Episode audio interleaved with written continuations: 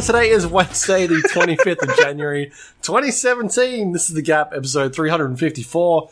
I'm Luke Lawrie. Joab Gilroy is here tonight. You're not allowed to edit that out. You have to leave it. Nah, you have to leave it. He no. said it was 2015. I definitely did not. He said it was 2015, and it was like he didn't even have to fucking think about it. It was just straight up. Yep, it's 2015. Of course it is. YOLO. You know why I made that mistake? Because I'm drinking. Ah, Yes. because tomorrow is Australia Day. It is. That's right. Um, but also because uh, we have some new Patreon um, pledges, and and they uh, they pledged to the one where where uh, they buy us a beer. Ah, yeah. So um, is that what you're doing now? Going to the fridge? I'll get a beer. Okay. Fair enough. So we, uh, as we said last week, we launched a, a Patreon uh, with a bunch of different tiers in there. Um, and and today I started sort of putting that out Drinking. on Oh, social right. media and drinking. Um, and yeah, we had a, a couple people jump in uh, quite early, so we, we managed to, I think, pass our first goal within 30 minutes, which was interesting. Um, It's pretty awesome. it's pretty cool. Pretty cool. Very fast. Was not expecting that at all.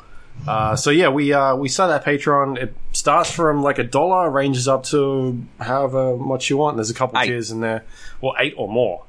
if you're or more. like if you're like a millionaire and you're like, wow, let's throw so let's throw some of that uh, sweet dollar money over to Joab, Yeah. dollar dollar bills, yo. so we can do Gap all the time. Just never stop gapping. We said this last week, right? Twenty four hour Gap. 24 hour gap. You want to listen to Joab sleep, yeah. No, I'll never sleep. If we make a million dollars a month, I will never sleep. you'll never sleep. Okay, that won't I'll last very long. I'll, we'll spend like half of it on coke, and then, you know, Just stay out for the rest. well, no, we- we don't have to, like, you know, then we can use the rest to, like, just lavish ourselves with probably, probably guns. Because if we're buying, you know, half a million dollars worth of coke every month, Hmm. probably going to need guns. Okay. Yeah. I'm not going to disagree with you. No, we will need guns uh, and bullets. I suppose. I mean, right? You got to have bullets for guns. You don't have to. We've I proven that in Day no, that's true. Yeah. Yeah. that is true. Yeah. Yeah. Um. So Anyway. yeah, we got this uh, Patreon up. Uh, so we might do some quick shout outs for the people that have jumped in there. All right, you do that. I'm gonna get a bottle. A bottle opener. Oh, jeez. Somebody's uh, pledged way too much money because Joab's drinking. Uh, you're drinking upper class beer if it's got a bo- bottle opener. They fucking bought me an eight dollar beer, and I'm at home. So, like, yeah, it's got to be a classy fucking beer. Yeah. Yeah.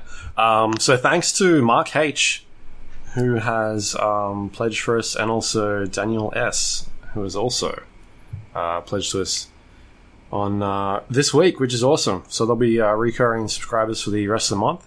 Uh, anybody else that wants to jump in and join in on the fun, um, they can do so at patreon.com slash the GA podcast.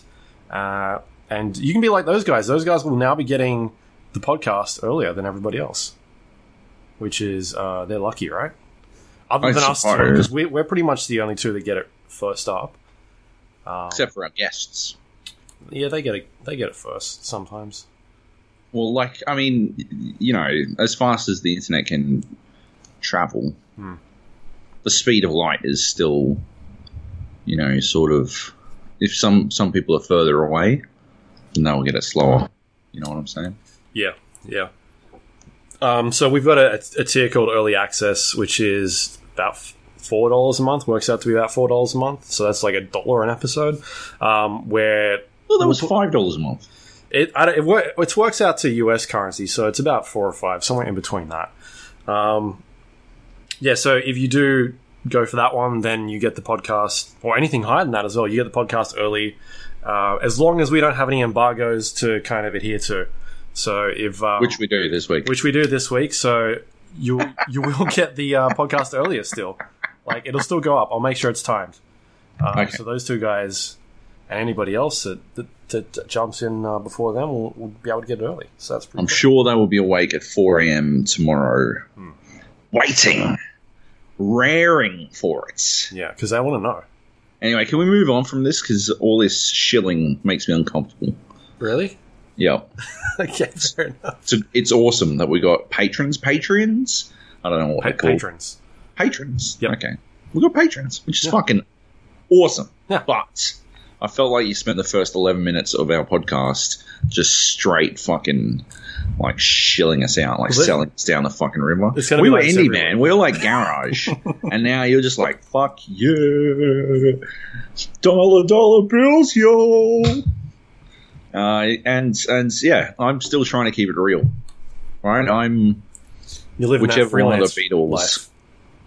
whichever one of the Beatles never sold out. Uh, Lennon, I guess he died before he really could really. No, he still sold out. I, it's a depressing topic. We're moving on. Okay. We, Video games, Magic. We play Magic we did play Magic um, during the week. last week. Yeah, a new set came out, um, which is still kind of tied to the Kaladesh stuff um, that we've played in the past. I think it's the last one, actually, that they're doing. The previous, yeah. So the the way they do it is they do two packs that are thematically tied together. That's how it always works. So the one before that was all Eldritch monsters, and this one's all Kaladesh or whatever the fuck it is. And Kaladesh, sorry, yeah. And it's like Oh. um, vehicles and, yeah, all cool stuff. and Aether, Aether, however you pronounce it. Um, but yeah, my my preferred stuff. I really like the Eldritch stuff, you know, the big gods and all that. But this one, it's it's pretty cool, but it's got sort of a Middle Eastern theme to it and whatnot. Um, yeah, so I guess there's some new new card.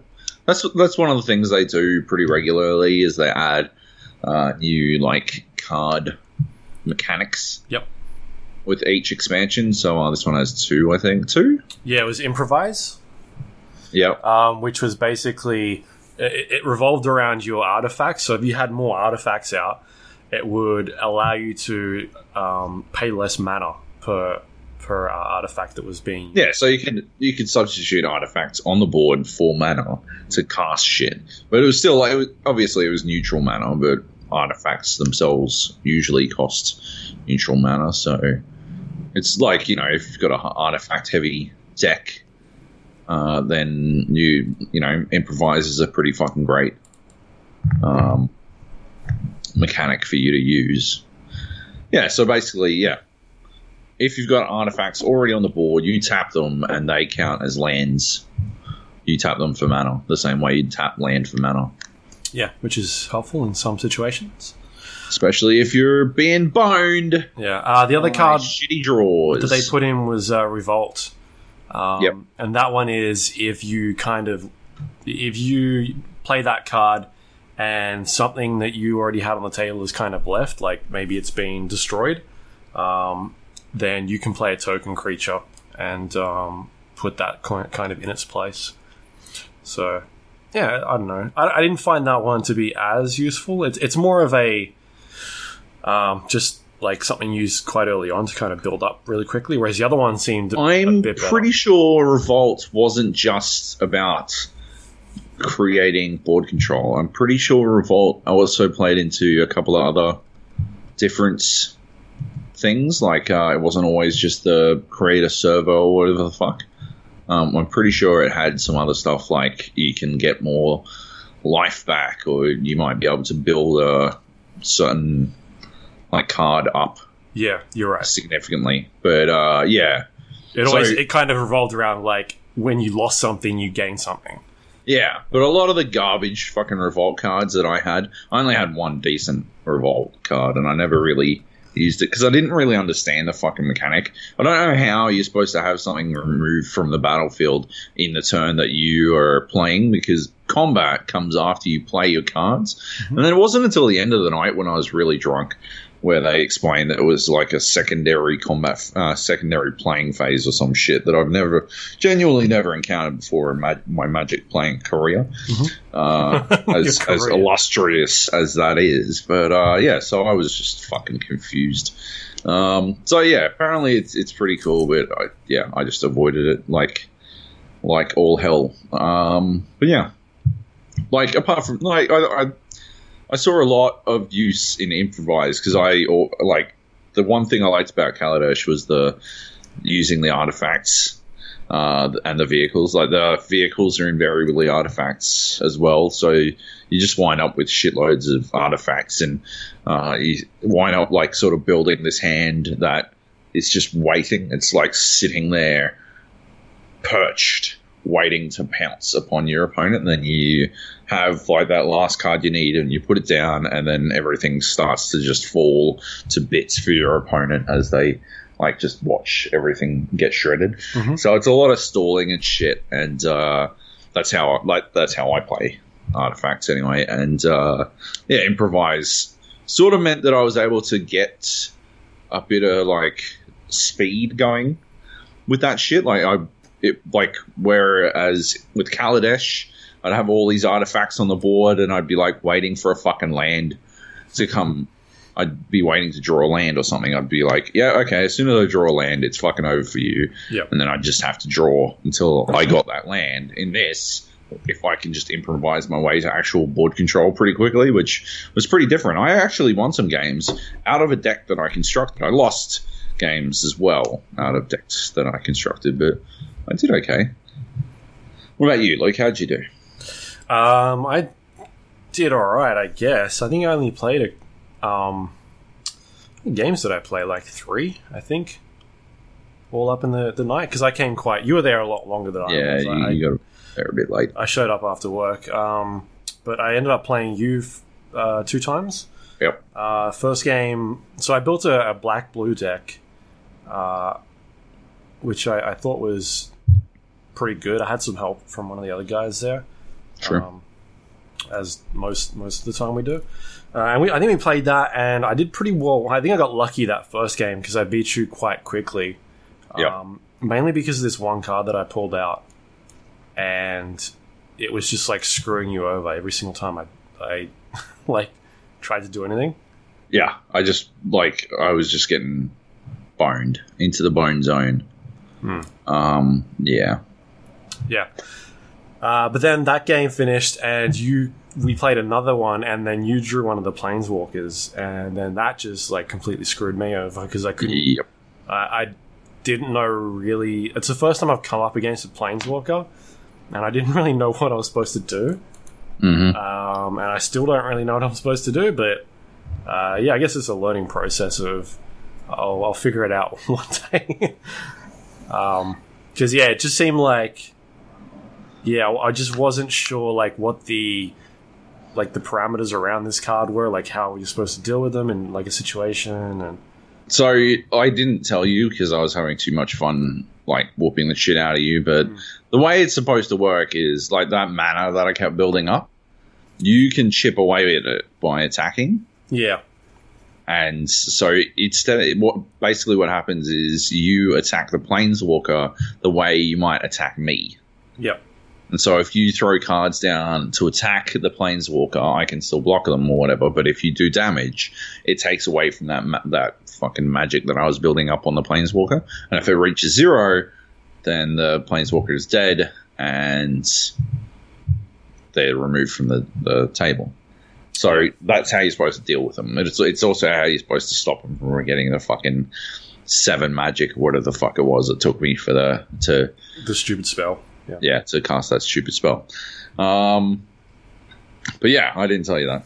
No, well, I think um, didn't tell you the, that. the- the problem was that I didn't have any cards out to begin with. Like, I just had nothing on the board, so Yeah, it was pretty not a good start. Because I think when we started it, I was like, "Oh, well, we'll see how this plays out. It'll be interesting." true. Because yeah, I just didn't have a good hand. and it turned out to be a bad decision. Um, but anyway, like I had fun with that, and then we played double-headed dragon. Is that what it's called? Two headed dragon, I think. Two-headed dragon, Yeah, which is like a two v two. two v two, and you were going to be on uh, Luke uh, Lancaster Two from Luke. CNET's side. Uh, so it was going to be the two Lukes, Yep. two Luke L's, and uh, I was supposed to be on the side of uh, one of the PR people Yeah. for Magic, And that didn't happen. but uh, he had to leave and go to PR work, and so my ring in wound up being uh, Justin Chong, who was uh, I think two time Australian Magic the Gathering champion, and uh, he not only did he uh, draft my deck for me, uh, like I put together a deck and then he took all but like four of those cards out and replaced them with much better cards. Uh, but then every single time I'd, make, I'd go to make a play, he'd be like, mm, maybe you should do this instead. He was never like, he was actually really cool about it. He was never condescending or like, he wasn't a dickhead about any of this shit. He was just like super, like, here's what I would do and here's why I would do that. And it wound up being this like super, like, informative play session where I felt like I was coming away with so much more knowledge, Hmm. but you guys wouldn't have learned shit. Well, Actually, all you would have learned was how to eat shit because we fucked you, Hmm. and it was crazy. Uh, yeah, he's he's exceptionally good at magic, which is very helpful uh, for my ego. But uh, I obviously readily recognize that I was barely involved in that win, except for the fact that I had to hold five cards up in his general direction sometimes so he could see them, so he could decide what we were going to do. But yeah, Yeah, generally, like when I build decks, uh, you know, it- it's a bit of a process. It takes a little while to get there. You got to um, sort of put all your cards down, figure out like what colors you've got, how Yep. many you've got to make sure you've got enough creatures and whatnot, and then you got to balance them out so that you kind of got like a good, good set of um, of like pools of mana and making sure it's not like top heavy. You've got a good even spread. Uh, Yep. You know, generally I read the cards and, and go, oh, that one's pretty good, and, and work it out. But like Luke, Lanc- Luke, Luke Lancaster was, he spent fucking ages, figure like going through every single card one at a time, uh, putting together each of our decks, and um, yeah, he, he definitely had a, a more of a hand in that whole battle than than I did. He he knows a lot more about that game than uh, than either of us combined because he plays all the time. But yeah, it's still like incomparable to the help that you had. yeah. Like you had a talented amateur, and I had a fucking actual former pro playing. Hmm. So yeah, you, you were you were boned from the get go. Um, but yeah, it was uh, it was still good fun. Um, Luke, other Luke, Luke A, we call him because we got you, your Luke one, and Luke Lancaster's Luke A, so that they're both top tier Lukes. But uh, yeah, he did not seem to be having fun by the end of the game. uh, yeah, he like I don't know I don't know why. I think he sort of thought that he could win because he must have figured that I would drag Justin down, but he didn't take into account the fact that you would drag him down. yeah, no, I didn't drag anyone down. I, I was doing great moves. He agreed with everything I did. It was all good. but yeah, I usually checked with him first before I made a move. yeah, Um, but yeah, Yeah. I don't know. I don't know, man. I have fun playing that game. It's it's it's pretty cool. Yeah, me too. Yeah, um, I like that they keep reiterating on it, and like every couple of months, there's like different mechanics they introduce, and uh, it's a lot of fun going through all the cards and and uh, like building new decks all the time, and uh, and then adding to them, and just trying to figure out like what works, what doesn't work. Uh, yeah, it's kind of cool. Cool way to go about it. There's something about building decks in Magic that I never really got out of building decks in Hearthstone. You know, Hmm. uh, I, I- it must be the you know tactile element Feel that's it, involved. Yeah, but uh, yeah, I just never really got anything out of it in Hearthstone. I was just like, I'd quickly go through what cards I had. I'd go check the current meta. I'd, I, I did a lot of research so I could do as well as I was capable. But yeah, I wasn't really I I don't think I ever played a straight up net deck because I never had the cards required to play a straight up net deck in Hearthstone. Uh, even if even when I had like the legendary I'd, I'd need, I wouldn't have like an epic or something, and I wouldn't have the fucking dust I'd need to create such a thing because I'd have already used all my dust to create some like goofy ass bullshit like uh, my Yogg Yogg and Load Hunter, where uh, it revolved around casting as many spells as humanly possible, so that when uh, you dropped Yogg Saron, uh, like shit would just go like even more spells would come out, and it was just like a fucking flip of the coin as to whether or not you lived or not. But uh, yeah, I, I still like that's that was what I spent more time researching. I think in Hearthstone was goofy horse shit that I might get away with, but in this in in Magic, I feel like I'm attempting to create construct like some sort of halfway decent deck. I guess it's because I don't really play it all that much. I only play at these events generally, or like at when when we go to the Magic Grand Prix when it was here, we played a bunch of games and stuff like that. But otherwise, I don't really get into it. Like it's not for me most of the time. I guess I know it's going to be a fucking huge money sink. But uh, yeah, I don't know. I still enjoy it when I play it. I don't know. I'm, I guess I'm just trying to work out in my mind why I enjoy playing Magic and I don't enjoy playing Hearthstone anymore. Because I don't enjoy. I don't play Hearthstone. I've got Hearthstone uninstalled on my computer now because I, I just I had Jack. I got Jack a bit. I think it was around the time they last nerfed Yogg. I was like, well, they're just taking away fun from me now. So fuck it. Yeah, I don't know. I I didn't play much of um, Hearthstone. Like, like, could you mix decks in that as well, or is it just like you're playing a mage? These are mage cards. Yeah, there are mage specific cards and there's a bunch of neutral cards. And you could use the neutral cards in any any deck, but you could only use the mage cards in mage. Unless you stole them. There are ways, but yeah. Look, I always liked Hearthstone because what it did really well was it lanced deep into the fact that it was all computer based. Mhm. Right? I really liked it for that, but yeah, apart from like yeah, apart from that, I, I guess I don't really like it as a card game or a game in general. Anyway, that's all I got. Hmm.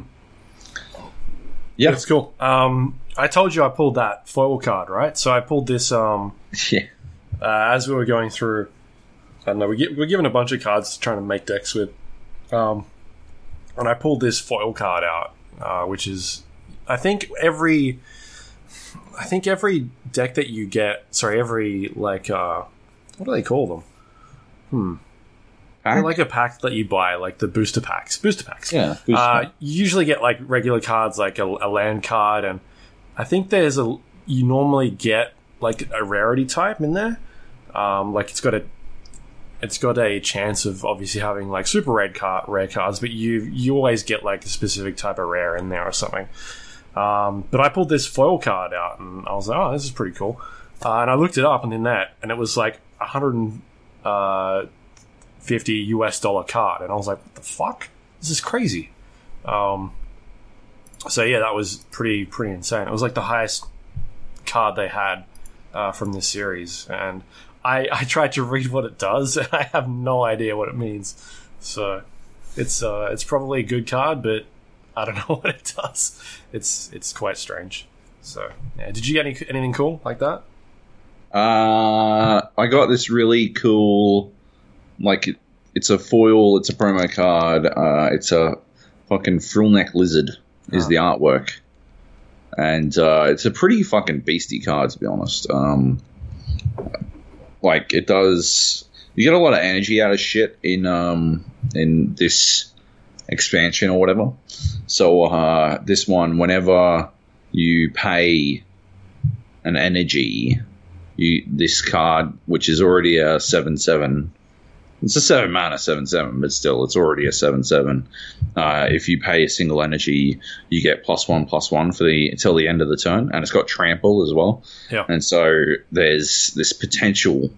This card, it, it's just got like crazy potential to get well out of control if you can get enough energy together.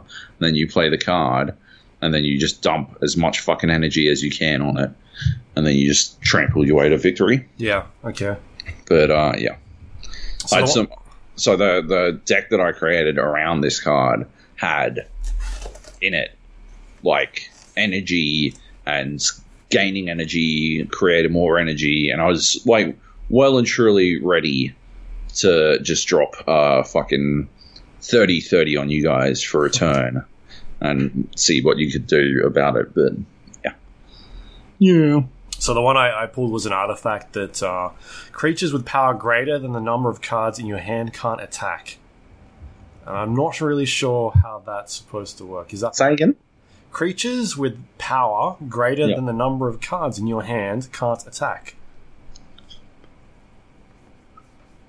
Okay, So, so creature that has a power. so my seven seven. But does that I count for both seven. players or just like? I guess it counts for both. Otherwise, what the fuck would the point be? yeah, it just I don't know what circumstance you use that card in. It's um, True. yeah, I'm not that knowledgeable to understand um, when you would use that and why. Yeah. Okay. Yeah. Anyway, that's cool. I had I had fun playing. I usually do, so that's that's cool. Uh, and always learning more and more every time we play. Yeah. So all right, that's uh, Magic. Aether Revolt out now. Solid. Go play it. Uh, what else have we got on here? Hitman. You've been playing Hitman. I've been playing Hitman. Um, I actually played some of this. Uh, I think during the break, I just forgot about forgot to talk about it last week. Good one. Um, been playing a lot more of this. I, I think I'm like three missions deep now. That's that game's really good. uh, did you end up finishing it at all, or you kind of? no, I haven't finished it. It's. uh, I want to go back, and I feel like I'll go back. I think the next. Uh, what are they called? Like those fucking elusive missions. Lucid targets. Yeah, the next one drops pretty soon. I'm going to go back then, but Yeah. I've just been a bit too busy. Yeah, one just ended the other day.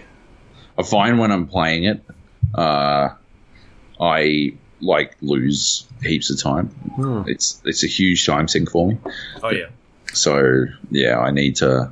I haven't had the time to play such a thing recently. So Yeah, I I talked about this I think before the Christmas break, and I'd only really done the uh, tutorials. Um, there's like a tutorial map, like a made-up boat, and I think they do three missions on that one to kind of teach you how to play.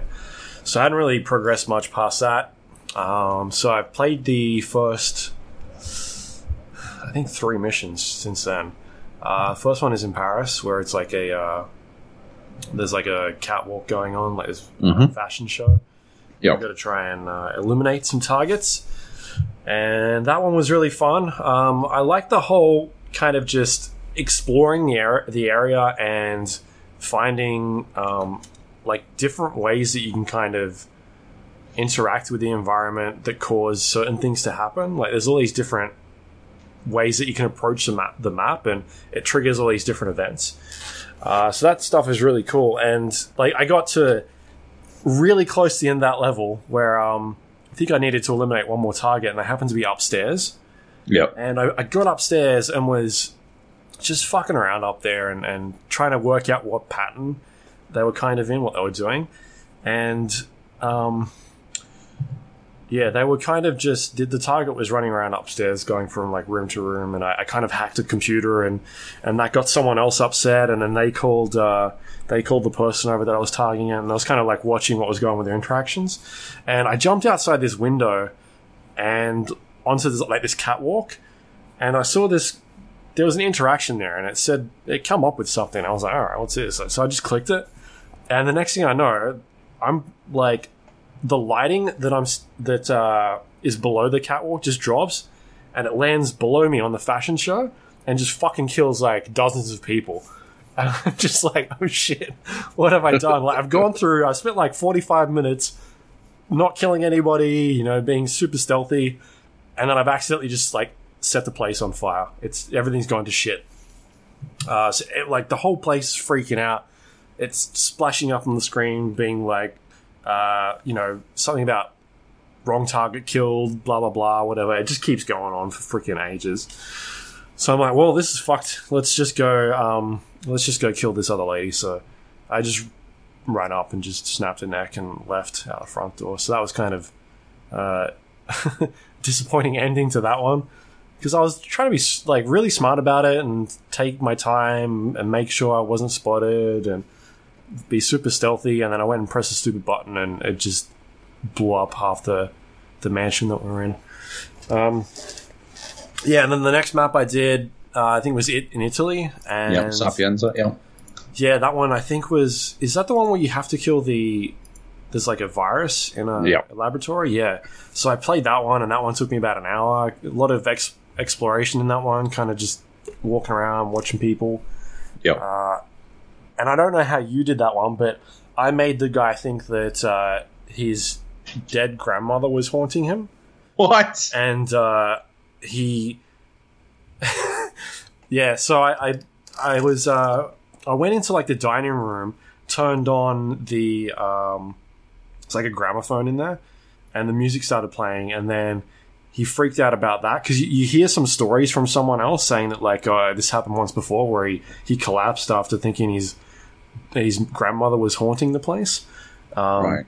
and it kind of gives you like hints as to what you got to kind of do so i Yeah. did that and then i set there's like a chair lift um, near one of the the stairs so i set that off and then he freaked out went upstairs and then there's a uh, like a a a bell in his room for like the servants, it, like alerts the servants that he needs help. So I, I pulled that, and then he, he goes up to his, his bedroom, um, and then there's a fan sitting next to the chair, and I turned on the fan and made the chair rock, and then I went and hit him one of the baskets in the room, and then he comes in, he sees the chair rocking, and he starts freaking out, and then he just passes out, uh, and then I just snapped his neck while he was on the ground and left. So that like that sort of stuff is I think so awesome how you can just Yeah. kind of there's all these different ways you can approach it and and uh, like I could have just went in there and just shot the dude in the head and just left but the fact that you can kind of find these little intricate stories that are spread out throughout this uh, environment and and just uh, do those type of things like you could even uh, not do some of those things. Like if I don't turn the fan on and rock the chair it doesn't complete that part. Like I have to do every single one of these chain of events to kind of jump in there and get that check mark. Um, so yeah, really enjoying that game. I've noticed that I'm not doing very well in the scoring system yet. I uh, Yep. I seem to be taking my time quite a lot, uh, which I'm okay with. Like I, I like to just look around and see what's going on and kind of get a feel for it and not hurry along. Whereas I've looked at the leaderboards uh, on my friends list to kind of see what other people are doing, and it seems like they're doing them in like 20, 30 minutes, and it's probably because they've played it a bunch of times. But otherwise, uh, my first run through, I'm just kind of getting a feel and getting an idea of what all the different like story beats are and um, how you can approach the missions. And yeah, Yeah. that game's a lot of fun to kind of just you know every couple of days jump on and do a mission um, and see where you go. So, Yeah, like I said though, you, you just wind up like you get in and you're like, "Yep, okay, I'll just do this mission," and then yeah, you fucking fall down the rabbit hole, Hmm. And yeah, like you're suddenly you're like trying to find some fucking rat poison so you can kill this dude by poisoning his fucking spaghetti yeah, some shit. And yeah, like it's it's one of those games where you can't really play it. I, I can't really play it anyway for a short amount of time. I need like a solid hour Yeah. at the very least. Yep. But yeah. Uh, yeah, pretty good. yeah. Still great. I enjoy it. A lot of fun. Definitely recommend it. Uh, what else have I played? Um, I played a game called Siegecraft Commander. Oh yeah. Yeah, this is an Australian game made out of Sydney. Um, so I got a key for this, and it came out last week. It's I think it's about fifteen bucks on the um, Steam store. Um, really interesting game. Uh, Mm. it's basically a like a mix between like an RTS and a tower defense game. Right. Yeah.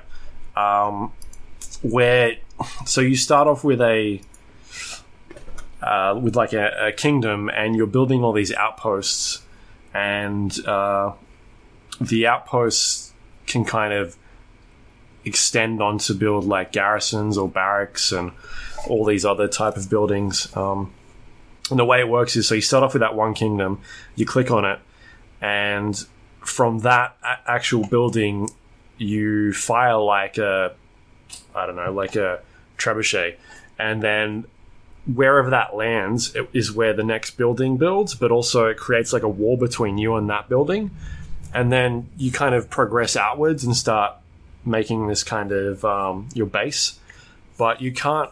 It's it's all has to be built on flat land. Like if there's any objects in the way, then it, it doesn't connect properly, and you have to start again. Um, you can't cross section in between other buildings, so there's a wall in the way, you can't build over the top of that wall. It's kind of all got to be like line of sight stuff um, without anything interfering at all.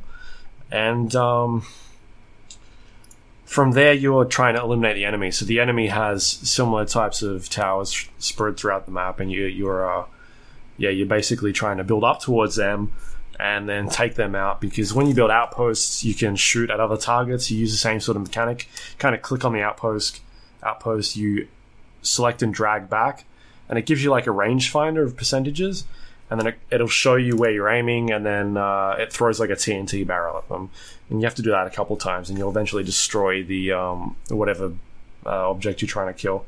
Uh, but you know, there's limitations of where you can kind of how far you can shoot, and and then that kind of factors into where you're going to start building buildings, and um, yeah, it eventually just like you're just planning the entire time, like where you're going to go and what you're going to do. Right. Uh, but yeah, I'm not a fan of the game at all. Like I can't, I, I'm not, I can't get into it. I think that the ramp in difficulty is way too high um, from mission to mission. It kind of starts off very basic. It shows you the um, you know the the very simple structures that you kind of need to build, and then it from there it kind of escalates from mission to mission. But by mission three, I was like super struggling to grasp just simple concepts of what I should be doing. Um, it starts throwing in things like tech trees at you, which doesn't it didn't explain at all how to do that, so I didn't really know what I was supposed to be doing with that sort of stuff. Um, and the way it ramps, ramped up in difficulty is it's the tower defense elements come into like you can build barracks and then that sends out enemies or um, sorry it sends out like little warriors to the enemy but uh, they can do the same thing to you so they might have a, a, barracks up in a corner somewhere that's like constantly sending enemies out towards you um, but you can do the same but there's no real way of delegating where you want these guys to go. They kind of just go to wherever they want to go. I guess maybe wherever the closest is or something like that. So you've always got stuff coming towards you.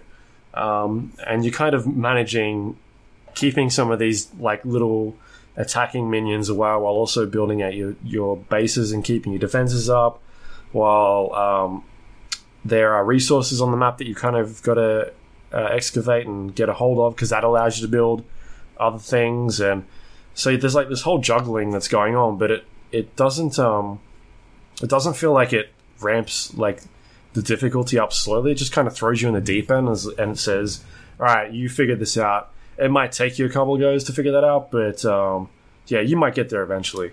And I just didn't feel like I had the time to kind of sit there and work out the intricacies, the intricacies about like how to, um, you know, what strategies I needed to do, because it's the like the third mission, I, think I was focusing on and doing one thing, and then all of a sudden on the other side of the map, they started sending like flying creatures at me, and I was just not prepared at all for that. Yeah. Um, so then I, because you need like special defenses for those. Like they, th- these type of outposts can only attack these type of units. Um, so then I, uh, I kind of went back to it another day and thought, all right, I'll give it another look but it just didn't click with me at all. I um, I don't know. There's just something about it I, am not into. It seems like a really smart idea, but I don't like the campaign structure at all. There's yeah. just something about it that I'm like, oh, it seems like a really fun, cool idea, but the way this is laid out just doesn't. Uh, it doesn't teach me very well what I should be doing. Yeah, it sounds like it doesn't breadcrumb you properly. Like it's it's just a a failure for them to implement a a design system that like satisfyingly drags you towards a level of playing where you need to be, which I think happens a lot Yeah. especially with indie games. And I think a lot of the time, the really popular indie games, they become popular. Like, it's very rare for an indie game that doesn't do doesn't breadcrumb players well to become pro- popular. Mhm. Uh, like, there are very few instances of games where where they've managed to buck the trend. Yeah. So yeah, it's it's a bummer. Like, like Yes, like got some cool ideas in it. So like I would do things where I would build an outpost within range of the enemy, and then we would start like a war of shooting each other.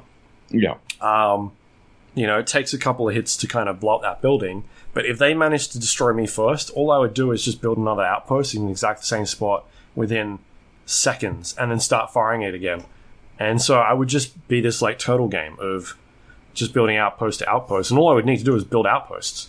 Um, I think in the second mission there was like a shield bubble covering uh, some of their base, and all I really did was build an outpost, keep firing at that bubble to knock down its shield, and then uh, once my outpost was was destroyed, I just build another one and start over again, and just kind of keep chipping away.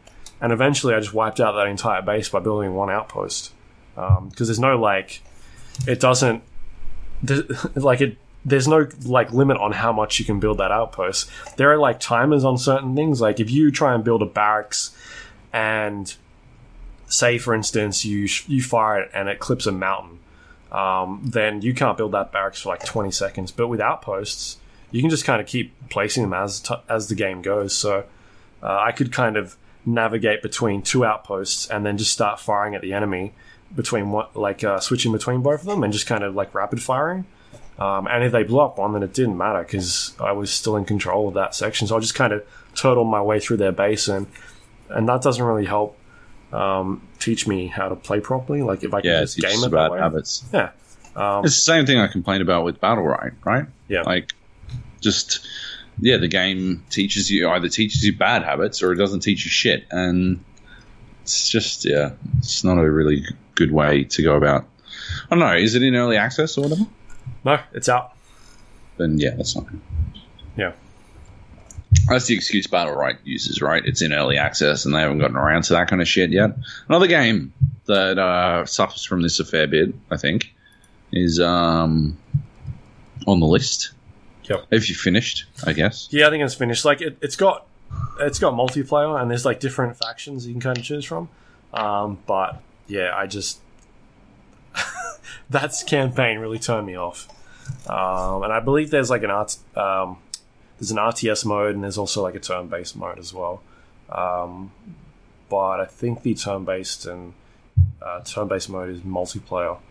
Um, I didn't really look into that because I wasn't through the campaign, and then the campaign just completely threw me off. Yeah, and then like the tech tree stuff was weird. Like it kept flashing up on the screen, being like tech tree, and I click on it, and there's all this stuff there. I'm like, I don't know what I'm supposed to be clicking on. You haven't really taught me what I'm doing, but you keep annoying me with this bubble down the bottom. So I'm clearly supposed to do something with it. Um, yeah, I don't know. It just seemed like it's got a few things in it that need a bit more work on, or someone to sit down and look at it. Maybe it's supposed to be really challenging, and I just don't get it. But uh, I just don't feel like it, it teaches you very well um, to play a campaign. You know, generally campaigns are supposed to uh, ease you into it, and you know, get you to understand what each unit does and how to use them. And then when you take that into multiplayer, you kind of have an understanding what you're supposed to be doing. This just seemed like uh, throwing you in the deep end and just letting you figure it out for yourself. Um, anyway, what were you going to talk about? Dreadnought? Dreadnoughts, yeah. So Dreadnought is out in closed beta now. Uh, we had a fight earlier about whether or not we're allowed to talk about it.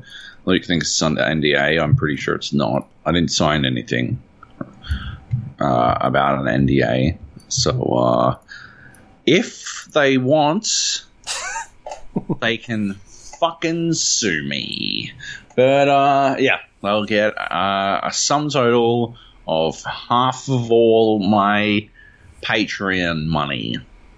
I'll get- One beer. and I already drank the beer, motherfuckers. Um, so yeah. What I'm driving at here is uh, I don't give a fuck about your NDA.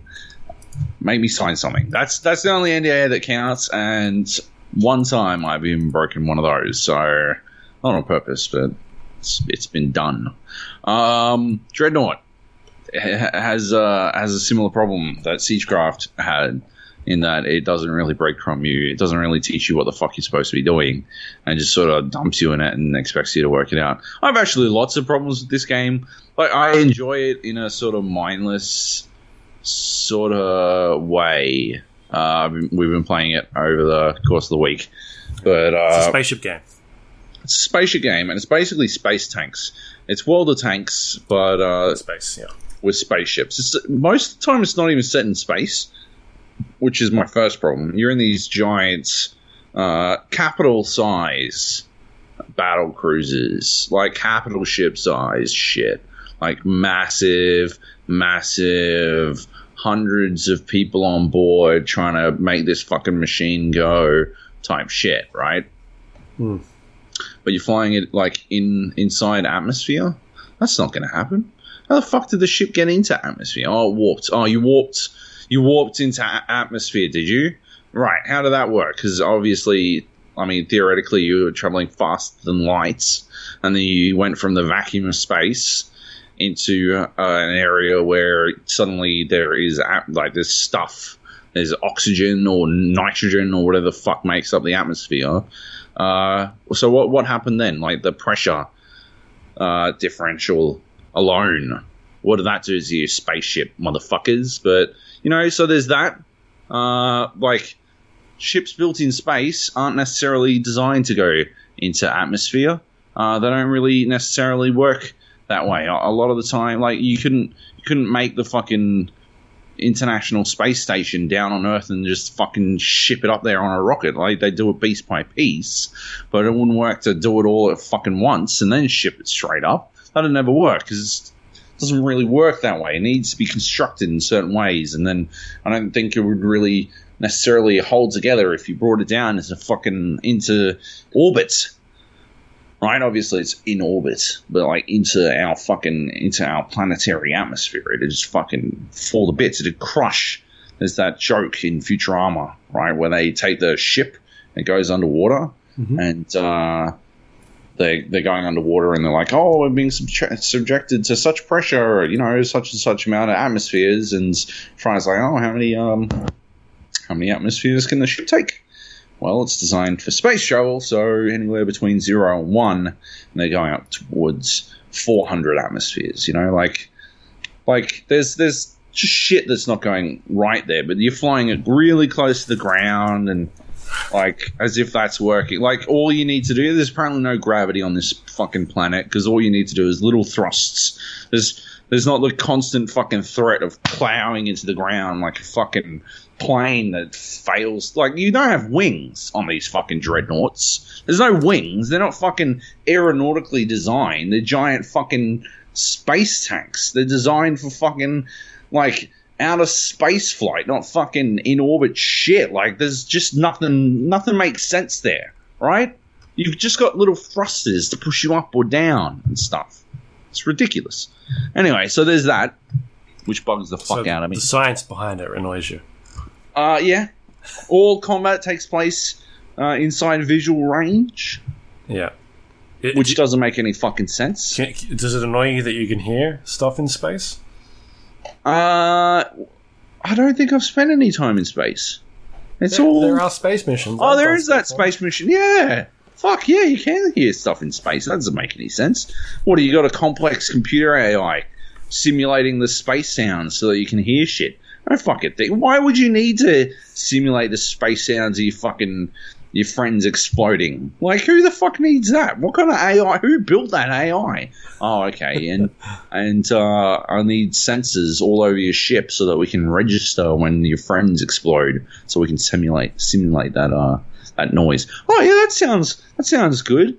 Um, could you build an AI that makes my friends not explode? No, no, sorry, that's not going to happen. That's not possible. Uh, your friends will explode. That's just gonna you're just gonna have to deal with it. But at least you'll know about it. You'll know about their demise. Um, so yeah, that's that's thanks thanks Luke. That's good. It's good to remember. Um, yeah. space tanks. So it's like World Tanks. You start on one side, other team starts on the other. It's like 7v7. Uh, you fly around in not space, and uh, yeah, it all takes place. It's like it's got like you can go up and down, but otherwise, like all movement, it's it's six degrees, right? It's not 360 degrees of movement. It's six degrees of movement in the sense that you can go left or you can go right or you can go up and down, right? But you can't like reorient yourself so that up is now down or whatever, up is now left and shit like that. It's not 3D space spatial awareness and shit. You are just fucking you're always flying on a flat plane, which I mean, to me, uh, implies at least the existence of gravity in this like game because it, you're always oriented towards wherever the fucking ground is, right? So at least implies that, but you don't need the general thrusts required to stay off the ground. That's I don't know, it's weird to me. Anyway, um, so yeah, you're sort of always flying. You just sort of adjust up and down, and that that like that's actually a pretty neat uh, way to implement the the combat. Or I suppose it could all just work with helicopters. They could have made a Desert Strike. They could have made fucking World of Desert Strike. Remember those Desert Strike games?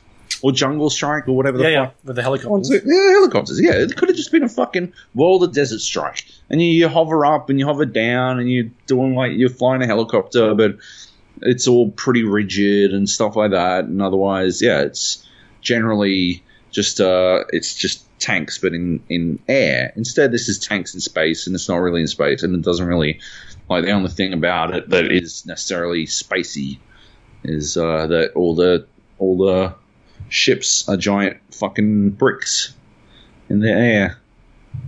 Um, oh yeah, the UI is garbage. Like literally one of the worst user interfaces I've ever encountered. Uh, it really is weird, yeah. so actively fucking uh, annoying. Like it just doesn't want you to be able to navigate it. Uh, you click on something like if you want to go back to your hangar, there are occasions where you just have to keep pressing the back button over and over and over and over again Hmm. until you get there.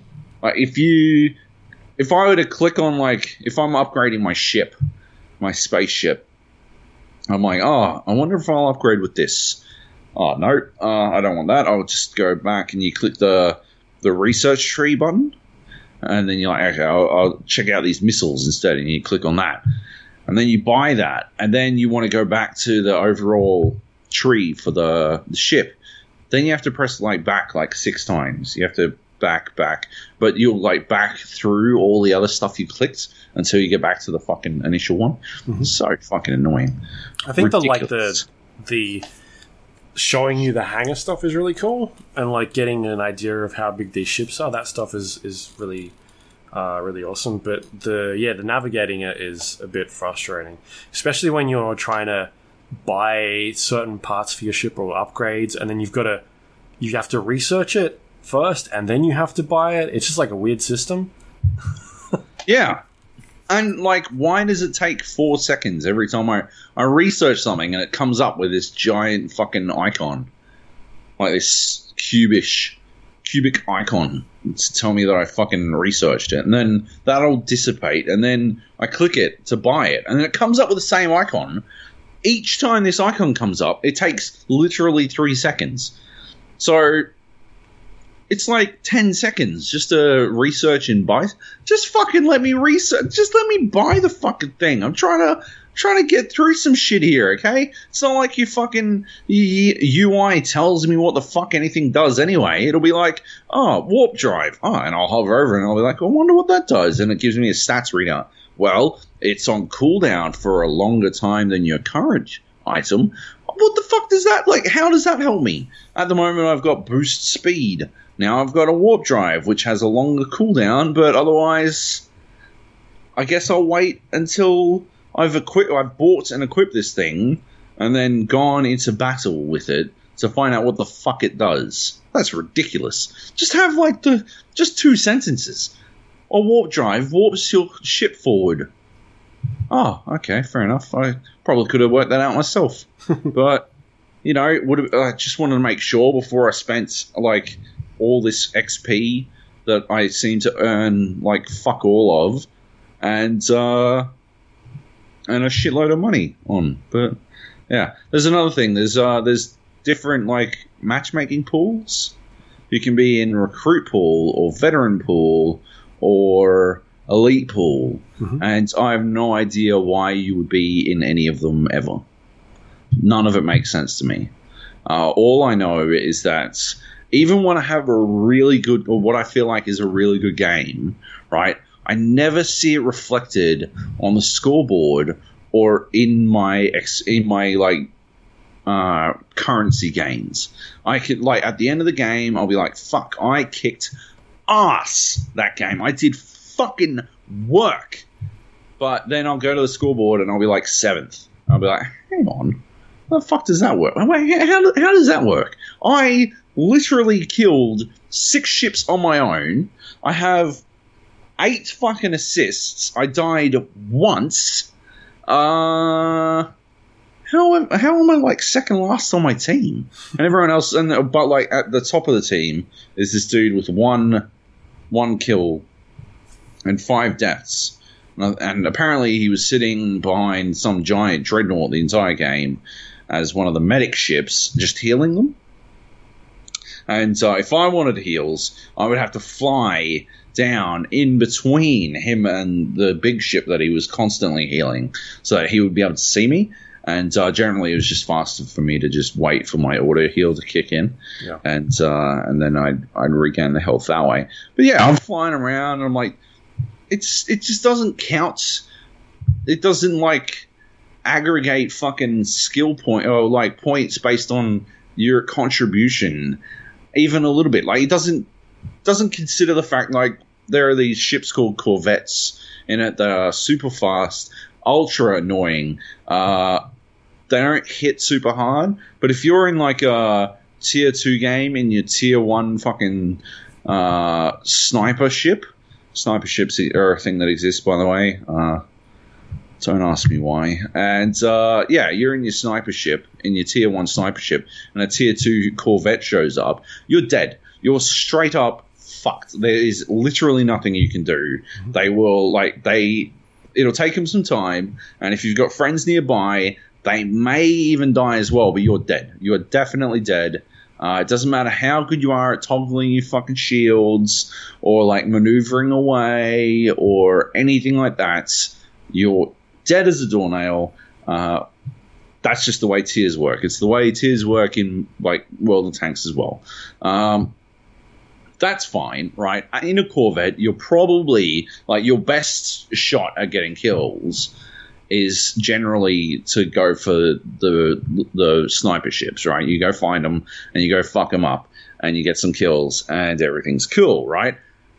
So I will go around and I will harass the fuck out of them. I'm not even like just fucking. I'm not even just finding tiny tier one sniper ships and fucking them.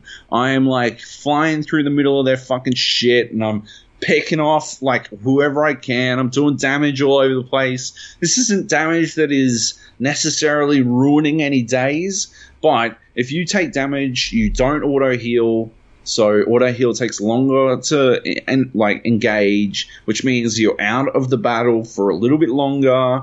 Uh, it takes like there's more healing needed to be done before you're back in. Like you are, if like as a Corvette, just harassing is such a huge boon to your team. So if you're doing that, plus you're getting like five or six kills, and you're getting a handful of assists, you should like the game. The game should be virtually sucking you off. It should be like that is fucking spectacular. You are nailing it. Well done. Thank you for being like you literally carried this shitbird team on your back. Well fucking done. And then you look at the scoreboard and you're like, yeah, I'm dead last. Apparently, I did nothing for my team. And you got 400. You earned 400 XP for your team, uh, despite the fact that you you're pretty sure you killed the command ship twice and all this other shit. And you're like, "Mm, I don't understand how any of this works. and that's that's pretty much my experience with Dreadnought. I don't how, understand how any of it works. I feel like I'm doing really well. I feel like I'm doing shit right. I'm getting kills. I'm harassing the fuck out of people.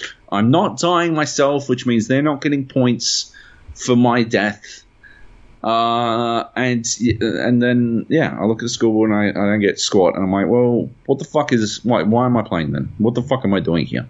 I'm not I'm not having fun if I'm like not doing if what I'm doing if what I'm doing is what I consider be fun and productive and it is technically the not the right way to play, then I don't think I want to play. Mhm. Like especially because the only way to fucking upgrade, the only way to go from a tier 2 ship to a tier 3 ship is to earn fucking 20,000 XP. And if I'm earning 400 a fucking match, yeah, they can suck my dick. There's no fucking way. There's no fucking way I'm doing that. I'm never getting to tier 3 at that rate. I'm never, like, good God. I'm not even going to fucking upgrade my guns at that rate. It's horseshit. So, that's what I think about Dreadnought. So have you stopped playing it then? Uh, I I can probably be convinced to jump back in and just, but I'll just fuck about, I guess. Yeah. For, for me, the only thing I, I don't really like at the moment is the Corvettes. I think that there's something not right with them. They don't seem balanced. Um, at least in the level of play that I'm in at the moment, which is quite early on. Uh, seems like they can just kind of run in and destroy you without any repercussions. They just can fly in and fly out, um, and you can't do much about it because they don't take enough damage in order to kill them. Um, so I, by the time you try and kill them, you're pretty much dead because I'll just launch a bomb at you and yeah, you're fucked.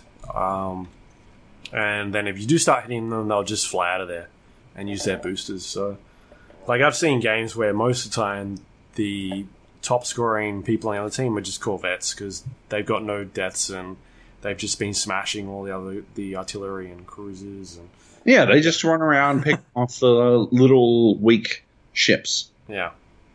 Yeah, because that's like I think that's a tempting way to go, but it doesn't really help your team. Like, yeah, you see the Corvettes at the top of the team on the losing team, though. Hmm. You know, it's just yeah. Yeah. No, but if it's the um if it's the missions where you're just uh like team deathmatch stuff or Oh yeah. that sort of thing, then yeah.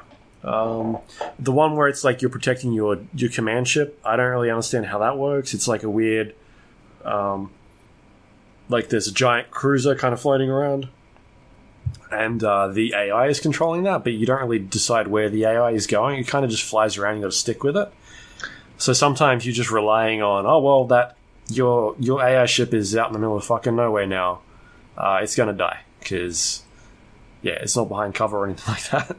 Um, like the idea of this game is kind of to like fly around, but also be in cover, like quickly be able to get into cover and find really good vantage points. Whereas if your cruiser is, if you're relying on a game where blowing up your cruiser is pretty detrimental to your score, then there's not much you can do about it other than just run in and fight. Um, so I don't know if I like that mode either. Uh, but the rest of it, like I'm having fun with it when I do play. I don't have to wait long. Uh, if there's lag in the game, I'm not really noticing it. Like I don't know where it's matching me up with people. Um, like if we're getting ranked with overseas or if this is just local games. I don't think it's local games because it's finding matchmaking way too quickly to be local. Yep. Um, so yeah. Anyway, it's uh, it's an interesting game. I think it's got a lot of work to go still. Yeah. Yeah, it's in closed beta. That's the thing, right? It's in closed beta, so maybe they'll fix up the fucking the way they score shit. Maybe they'll fix up the UI. Hopefully, they'll fix up the UI. Uh, maybe they'll fix up the science behind all of it, you know, and reconstruct the entire thing as a helicopter game. There's lots of options on board, I guess. Hmm. Um, yeah, I'm just, I don't know. I'm not convinced. Uh, I, they've only got five tiers, so if they don't want everyone just being fucking tier five three days in, then I think they're stuck artificially length, like lengthening the amount of time it takes to get to tier 5 Mhm. uh, which is wholly unappealing to me. Um, and yeah, I don't know. I don't know.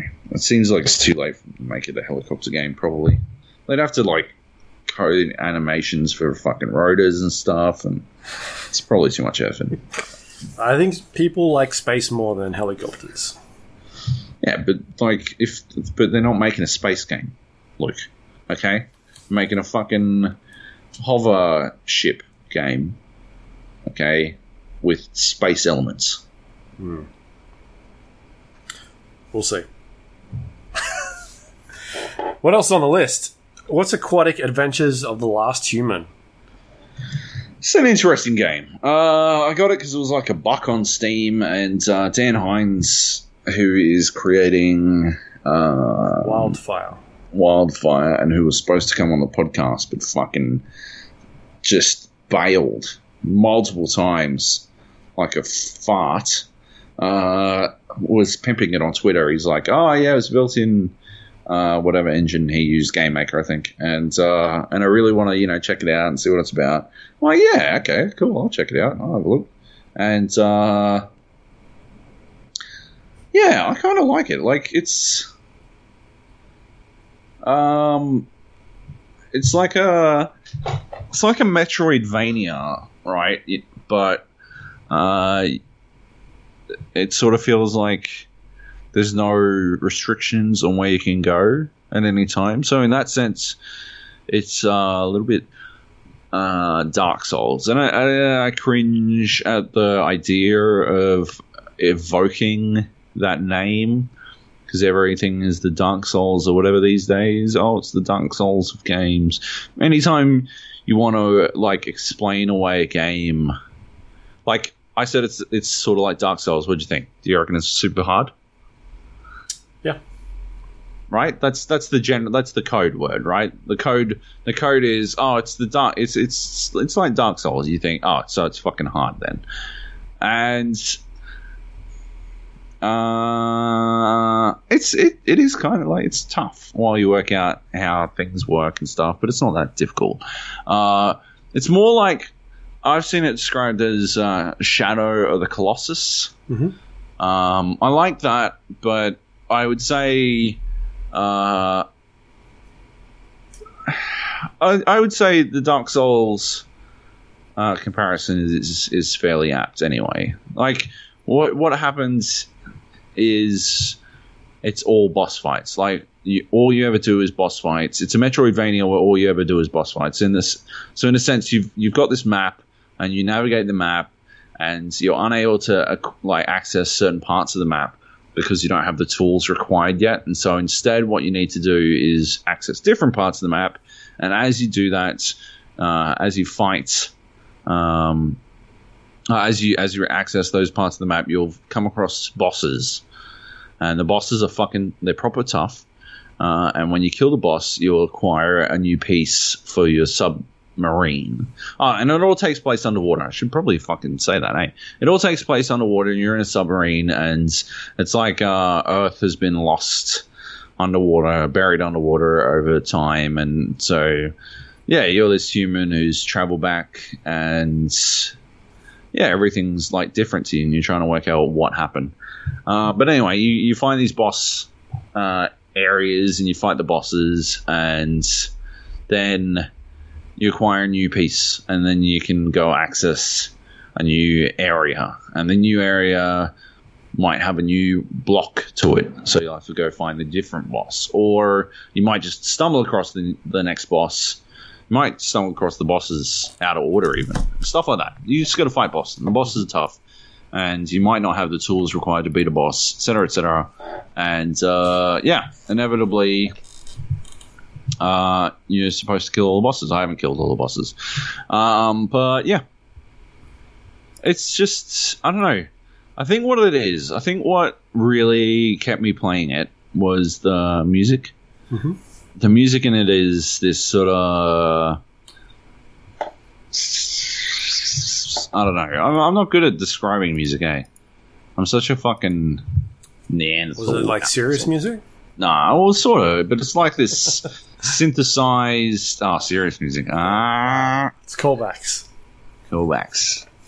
Um, synthesized like trancy stuff, like sh- chip tune. I want to say, and Um, yeah, it's like you know you feel like you're exploring this underworld or water world, and then when boss areas are around, it sort of builds up and um, yeah, I've been playing a little bit of Oxenfree. I didn't list it because I haven't really played enough of it to really get a feel for it yet, so I didn't want to talk about it too much. But Why it the reminds. fuck did you play that?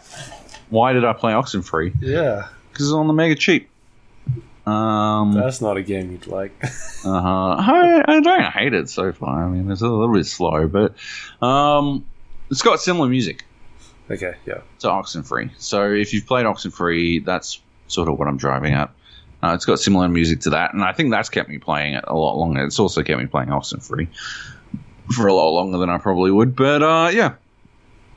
Anyway, it was one buck, so I felt like, you know, why not? It's back up to ten bucks now, which Mhm. is a bit of a shame, but still pretty cool. I guess if you've got the dollar dollar bills, yo, do it to it. Hmm. Sorry, Nice. huge yawn. Uh, you've been playing SWAT 4 as well today. Oh, I have. Speaking of things that are available for purchase, uh, GOG.com, GOG.com started selling SWAT 4, uh, the gold edition, for 13 Australian dollars. And how could I not? How could I not? I've got it on disc. I already own it on disc because Heath bought it for me one time. But uh, I was like, you know what? I'm gonna buy it again Hmm. because I want someone somewhere to be looking and be like, "How much fucking money is SWAT making? Hang on, how much money is SWAT making us?" And then they're like, "Oh well, shit, I got to do it. $24. Let's make let's make SWAT five. What do you mean? Oh fuck you. Let's make SWAT five, and then they make a SWAT five. That's the dream, man. And if anyone who makes decisions is listening, contact me because I would make SWAT five like you wouldn't believe the story I would tell. Did I ever tell you my idea for SWAT five? Um, yeah, I'm pretty sure you did. What is it then? I don't remember. It's, it- it's the shield. You've probably told it on here as well. You just don't want me to tell it again. It's too genius. You're like, well, f- God, he's going to say it again. Oh my God, it's so boring every time he talks. I'm so bored with everything he has to say. I think it's a bit impolite, to be honest, but here we are. Uh, anyway, if you do want to hear my awesome idea for SWAT 5 and you believe that uh, Luke is unbelievably harsh for shutting me down like that, just let me know. I'll tell you because it's fucking amazing. It would fucking kick ass. Okay. Who owns that IP? Is it Activision? I think Sierra does. That's Activision, right? Yes. Yes, yes. Yeah. So we don't want them to make it, and they're not, not going to hire me to do it, I suppose. Call of Duty SWAT 5. I'd, I'd play it, to be honest. if Treyarch made it, I, I would play it the fuck out of it. Nah, Raven. Fuck you. Raven's SWAT 5. Neversoft S- SWAT 5. Never has it got skateboarding in it? No. Oh. So it's not even the stuff they were semi good at. Yeah. Uh, Alright, anything else to add on SWAT? Uh, so what what would happen is you'd have the planning phase, then you'd have the action phase, and then you would have a phase where you tried to make the action look legal. In my SWAT five. okay. So you would like you would once you you bust in, you're like, okay, what we're gonna do is we're gonna go in here, uh, we're gonna take down these guys, uh, and then we're gonna finish up. It'll be all done. And then when you go in, right, but you secure evidence for yourself, you're like, oh, there's a hundred grand on the table. I'll just report there's only fifty grand on the table. Oh, this guy's a witness to my stealing all that money. Oh, he died. I better plant a gun on him. And then you plant guns on the guys, right? And you are a bad cop. See what I'm saying? Okay. You're SWAT five, right? You're playing the cops, but you're playing a fucking bad cop, trying to like get away with shit because you're not making any money, which was basically the plot of the Shield. And the entire time, you're trying to make it so that you get as much money as possible because you got to pay off people. You got to pay off your like SWAT members. You got to bribe like gangsters and stuff like that, and yeah, entire and and also, you know, if, if anyone gets injured, you got to pay the medical bills because they're in America and medical bills are exorbitant and stuff like that. So yeah, there's a lot going on there, right? Like, so you got to make that money, or the alternative is if you go in and you don't steal anything at all. And you play it super fucking straight, the game just gets like fucking really hard really fast. You're like, you don't have any fucking equipment. All the guys on your team fucking hate you, and you're like trying to manage like morale on your team. Because if they hate you enough, right, then what will happen is you'll go in, right, and you'll be the first one killed on entry. You'll like bust through, you'll breach, right? You go through the door, and they shoot you in the back of the head. And then the cutscene plays as they construct the crime scene so that it looks like you were killed while breaching, and then they steal all the money. See what I'm saying? That's pretty hectic. It would be fucking amazing. It would be amazing. It'd be unbelievably difficult to put together. But I believe, I would believe in any team that attempted to do it. To do it, I'd pay stupid amounts on Kickstarter just for the fucking promise. And I've paid stupid amounts on Kickstarter just for promise before. Hello, the stomping land.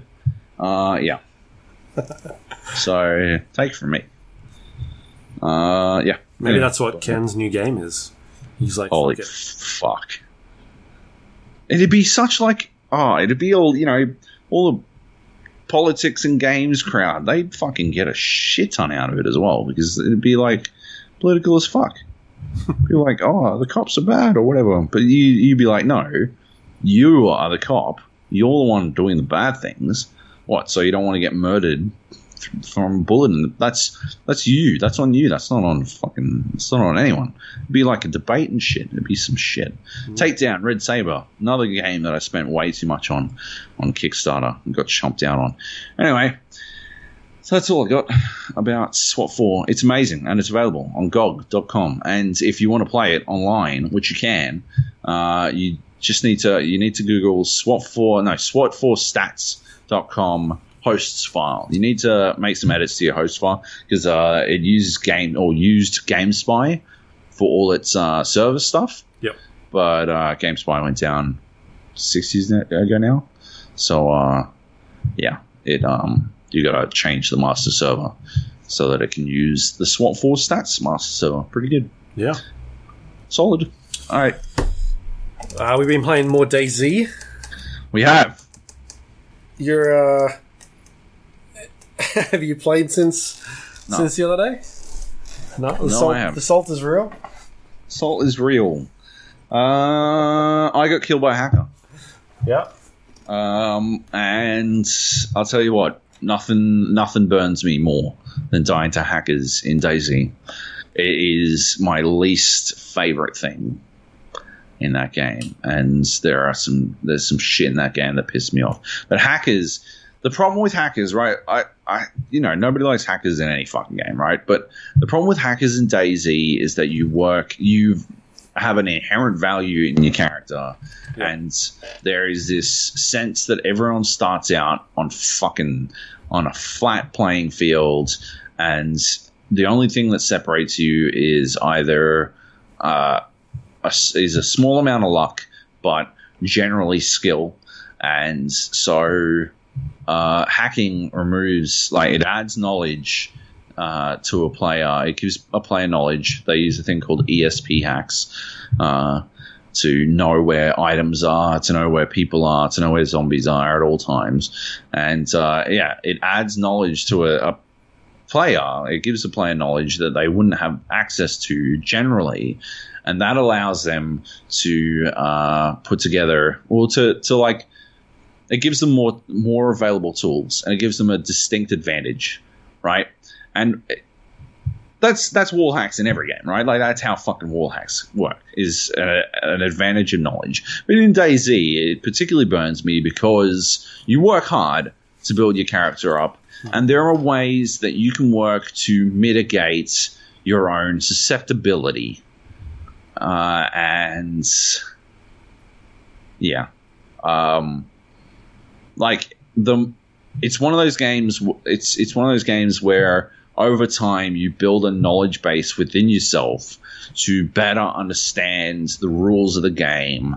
Uh, and once you reach a certain level where you're ostensibly an expert, uh, then the only thing that would should normally get you killed is bad luck or goofing around, right? And so bad luck definitely happens. Every, like everyone dies to bad luck. Like you get knocked out by a fucking zombie early on, you dead, done. That's that's you. Uh, that can happen pretty much any time, to be honest. Uh, or you fall off a fucking ladder, dead, done. Mm-hmm. Uh, probably shouldn't have happened, but DayZ, right? Right. Yep. Uh, playing silly buggers everyone has like those moments where they're not paying as much attention as they should be. I got killed outside of um, uh, Mog Mogilevka, I think it was, uh, and I got killed outside of it. And the reason I got killed is because we had been fucking around running through Mogilevka, and um, we hadn't really been paying attention to where one another were was. So when I turned around and saw who I thought was Seb standing there. Uh, it turned out, and when I, I saw Fioran standing there, I turned around. Uh, it turned out it was a hostile player who saw me fucking stand on the spot and then uh, shot me. And I didn't die inexplicably. Uh, ran away and um, still wound. I still couldn't really establish where the fuck Fioran was. So like outplaying silly buggers meant that I wasn't able to take a shot at the guy who shot me because I wasn't able to distinguish between him or his friend or my friend, and I didn't want to shoot my mate, so I died. I should have just shot. I just should have just fucking shot whoever I saw. But uh, anyway, uh, the problem with hackers is that your death doesn't occur to either of those. If even if even if you know you're being like even if you know luck is on your side. Uh, and it must have been in this case because I wasn't the first one to die, and I almost always am the first one to die. uh, so luck was on my side, and even if I know that I hadn't been playing silly buggers, I was fucking on point with shit. And to like, I went. I'm like, I'm gonna get revenge on these motherfuckers. Um, so all I'm gonna do is I'm gonna crouch and hide in a bush uh, in a tree using full tree cover. I'm wearing all camo gear. I've got a fucking ghillie headset on. Uh, like my gun is painted green. Uh, I am fucking. I am invisible. I am the fucking knight, right? I'm Batman, motherfuckers. And I'm like, hey, I'll get these guys. We're at the Northwest Airfield. I was already on edge. Uh, and we'd spent a lot of time fucking about um, prior to this, and so then we reset to serious shit and we established where one another was and all that kind of stuff. And then, uh, yeah, two of our guys died. Uh, I went for a fucking, I hoofed it, moved about 150 meters down from where they died. I had the, the trees where they died lined up. So when the guys who shot them came over to loot their bodies, I'd be able to kill them. Uh, and then, yeah, as the guys ran over to loot the bodies, one of them directly veered in my direction, started running in my direction, uh, handily kept trees between us the entire time, uh, using trees as cover, and then he stopped dead on a tree that was no thicker than my fucking arm. Uh, used that to give him cover. Left his in, like left his fucking back wide open to the entire northwest airfield, uh, which is literally the most dangerous place on the fucking map. Uh, left his back open to that, and then he leaned out from the tree, knowing exactly where I was, and he shot me. And I nearly got him, which is the most disgusting part. Uh, I still nearly got him. Uh, I was just a microsecond too late uh, because I knew where he was because I was able to watch him. Right, I was able to watch him run over. He can't have known where I was because I belly crawled. I was belly crawled over a hill into a tree and then crouched and was still. I checked with third person and I was embedded in this fucking tree. And yet he turns without even fucking hesitating to come get me uh, and murder me because he knew exactly where I was at all times and he was able to keep trees as cover. Uh, and yeah, so he's a dirty fucking hacker. And uh, I reported him to the admins on the site that we play on, but uh, apparently they know the guys who did the killing. And so that generally means I never like worked at Game Arena for a while.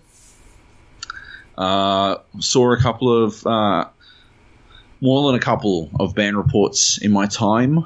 Uh, I never, ever, ever, nobody ever, ever, ever wants to hear, oh, I know these guys, unless it is then followed up with, I've been suspicious of them for hacking for a while. You don't want to hear, oh, I know these guys. They're good. Because that just means, oh, okay, so they're getting the benefit of the, of the doubt because they're your mates then. Cool. Well, so all the, you know, my perfectly valid concerns are going nowhere because you're mates with them, which sort of tells me how these servers are being run then. Mm-hmm. And yeah, that's basically the end of this fucking story. Is uh, the hack report was replied to with the phrase, "I know these guys. Uh, I don't think they'd hack. I'll check and see if they got more kills than usual." I mean, bear in mind that they got three kills uh, across the space of 250 meters inside of three minutes. Uh, like, and they were videotaped clearly veering off to come murder me. I actually recorded them doing this shit. Uh, but yeah, nah, they know them, and uh, they don't hack, so I guess they mustn't hack, despite acting like hackers and using information they don't have access to. Hmm, whatever. Cool. So that's it. So yeah, I haven't played DayZ since that happened, and I probably won't play it for a little while now because DayZ was ruined as a mod by hacking, and it gives me significant concern to know that hackers are still rampant in DayZ because it means that they haven't fucking fixed it and they don't know how to fix it. ESP, like they've they've fixed it to a minimum extent in that you can no longer be teleported into fucking Fight Club style death camps, right? Cool.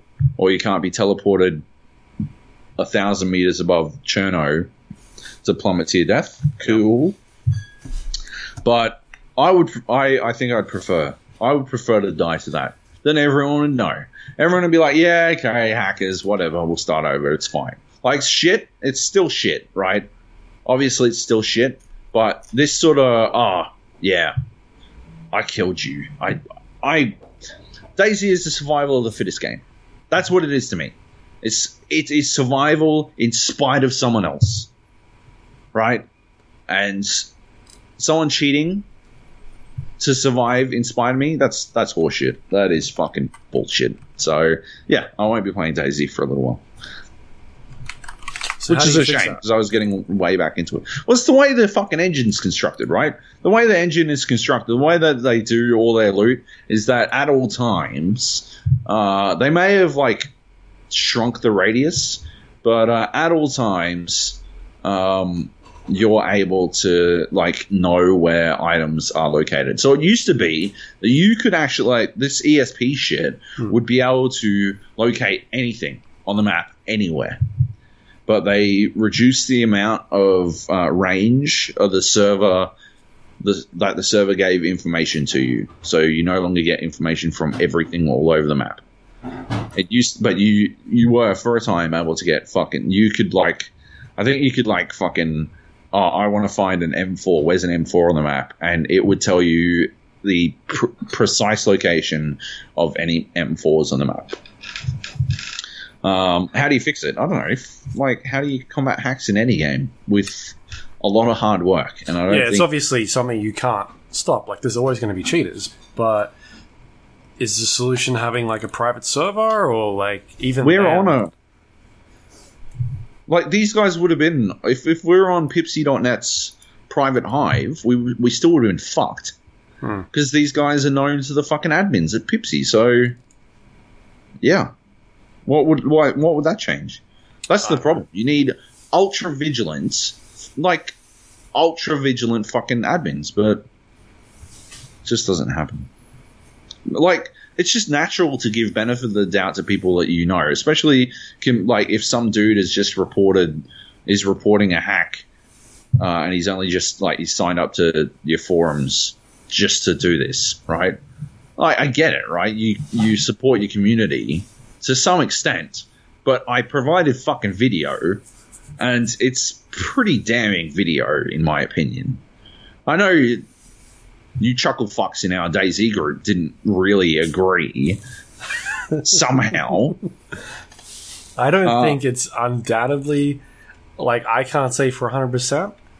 Um, but there's there was definitely weird stuff happening.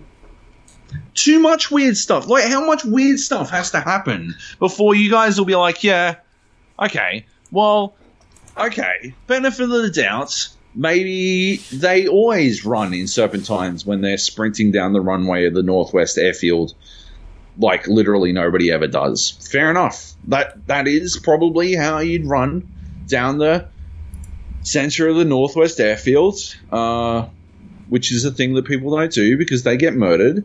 Um, so yeah, but that's how you do it. So serpentines, like you know, somebody is on the other side of this, is aiming at you at that point using ESP of some sort. Nope, that's fine. Maybe they aren't using ESP. Maybe that's just how they act. Cool.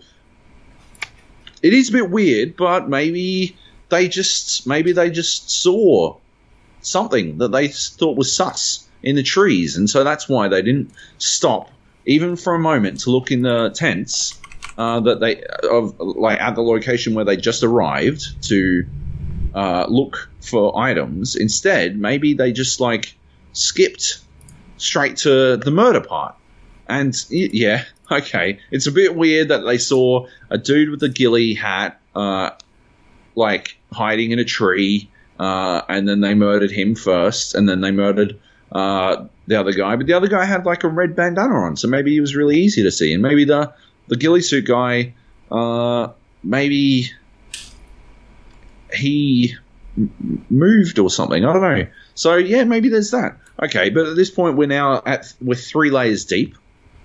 Um, we're three layers deep in this coincidence sandwich, uh, where we're just sort of yeah, that's weird, but it's probably okay. Okay, so if we're if we're playing D and D, right? They rolled a natural twenty uh, to to run into the camp in a manner that would not allow them to get shot. They rolled a natural twenty to uh, directly bypass the tents and go straight to the point where they were uh, looking for people in trees to murder, and then they rolled a natural twenty to shoot a dude in full fucking uh, in sorry most full camo with a ghillie hat, uh, and also the other guy. Uh, so the, what, what, are, what are the odds of that? That's twenty times twenty is four hundred times twenty is eight thousand, uh, and then they shoot Squirrel again because he's not dead. Uh, he's just unconscious. Uh, but these ESP programs, they don't define bet- between unconscious. They just define between alive and dead because that's how the server generally sees you. You're either alive or you're dead. So uh, they shoot him again to make sure he's dead, despite the fact that he's lying on the ground in a dead-like state. That's uh, another times twenty. So that's what's 160,000, 160,000. Then uh, when they run up to the bodies, uh, instead of checking the bodies, giving me ample opportunity to shoot them in the fucking back like I would have, uh, they instead uh, they veer directly towards me, to come murder me. So that's uh, that's times twenty again to thirty-two, three point two million. So that's one and three point two million. These motherfuckers, and then they use the trees the entire way to maintain cover between me and them because they know exactly where I am. Uh, because they've seen me, despite my belly crawling up to the tree, belly crawling over a hill up to the tree into which I crouched in, uh, and then lined them up. Uh, so that's that's times twenty again. We're at like what six point 640 million or something like that, I guess. No, 64 million. So I don't know. And uh, yeah, one in 64 million. These motherfuckers, look, maybe they're not hacking, but at the same time, they should definitely uh, like hit the casino or something. Like their luck is that is some streak shit. They are doing very well for themselves. So I don't know. I think they're wasting it on DayZ, probably, or they're just cheating, which is uh, you know probably what's actually happened. But yeah, too many coincidences, Luke. Yeah. Yeah, and I guess there's no way of knowing, right? If they're like the thing is, if we could even see their screen, then that'd help you, obviously. Um, but that's not a thing this this game does. Um, like I know back in the days of like Counter Strike, there would be stuff where it would take screenshots of your computer, and that would kind of uh, like send it off to an admin database. Like there was different cheat types of protections that they'd, they'd use. Um, even things like Dota, you can spectate people's like what they're doing, and you'll see their mouse movements. And if they're doing things on the screen which does not equate to where their mouse is, then you know some funky shit is going on. Um, but with like DayZ, there's no way of knowing that, right? We're just relying on BattlEye and whether or not it's picking up whatever someone's running, and if they are. Um, you know, we've dealt with BattlEye with with Siege as well. Siege is is, is on that one. Is that? Yep. Yeah. Um, and we know that's had a problem in the past with, with cheating, and uh, and there are things out there that it can't detect. You know, running the game through like Linux and having a like the cheats running on a separate PC. That way, it can't be picked up. And then having, uh, you know, there's tournament tournaments like ESL who run their own anti cheat types of um, software, and you need to have that running at all times. Like maybe there are certain solutions out there that maybe would be good for this sort of thing. I don't know. Um, it's hard to tell. I think if you can see what the other player is doing, like if they, if you were meant, if you had to record at all fucking times, um, you know, maybe there's a uh, a buffer of two minutes of each between each kill um, that it'll automatically update and send to a database somewhere. Or, I don't know, something like that, where you can see like what is going on on the screen.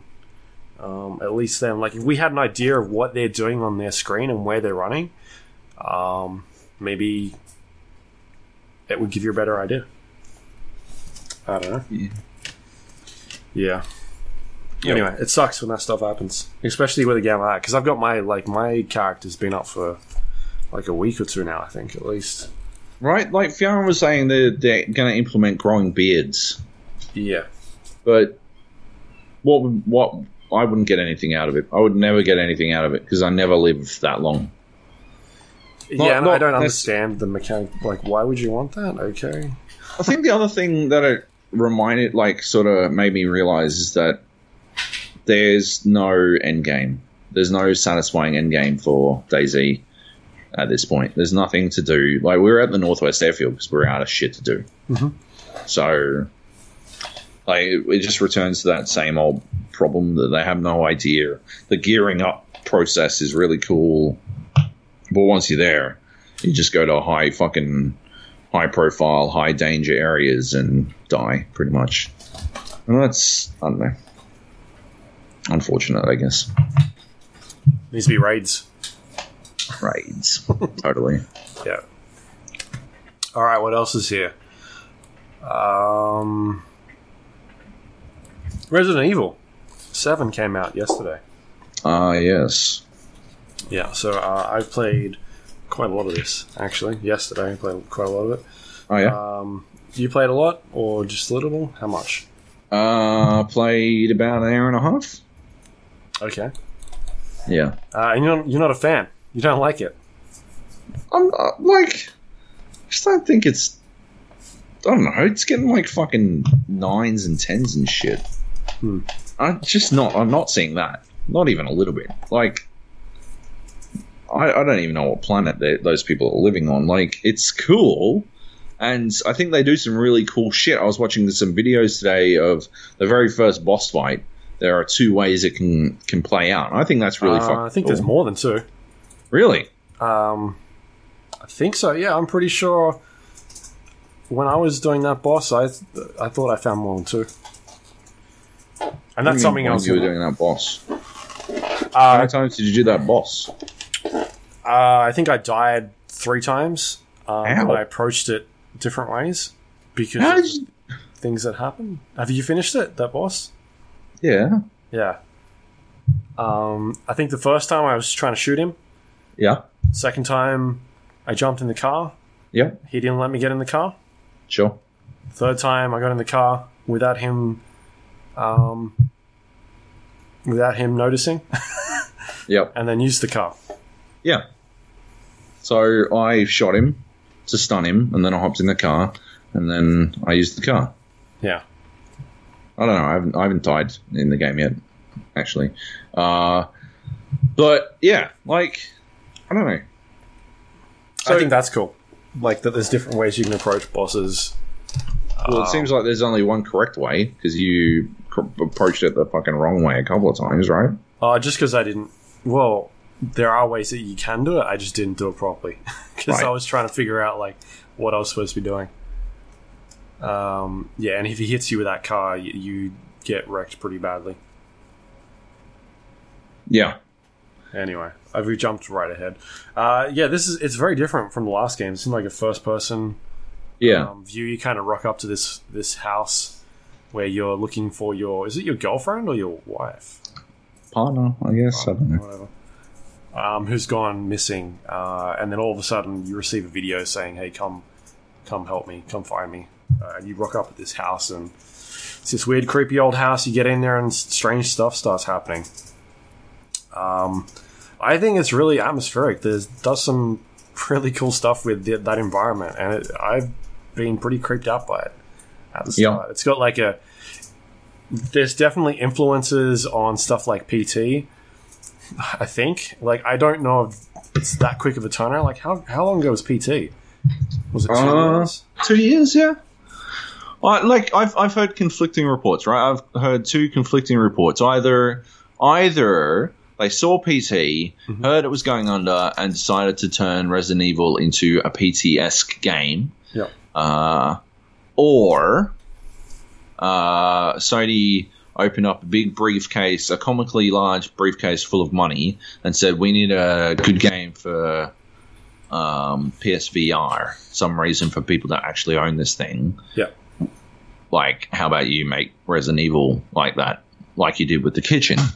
And yeah, so those those like those are the two stories, the two totally anecdotal stories I've heard about how it became a first person like horror game. Mhm. Uh, the alternative is, I mean, indie horror games have been trending that way for a long time. Yeah. So the alternative is they just decided they wanted to do it that way from the get go.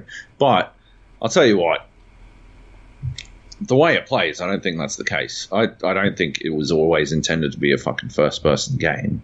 It doesn't feel like there are areas where it doesn't really feel like first person is the way it should be played. Like when you're crouch hiding, trying to fucking like get around and like see certain things. There are elements of the horror that are uh, you can tell when you're trying to get a decent angle on said horror.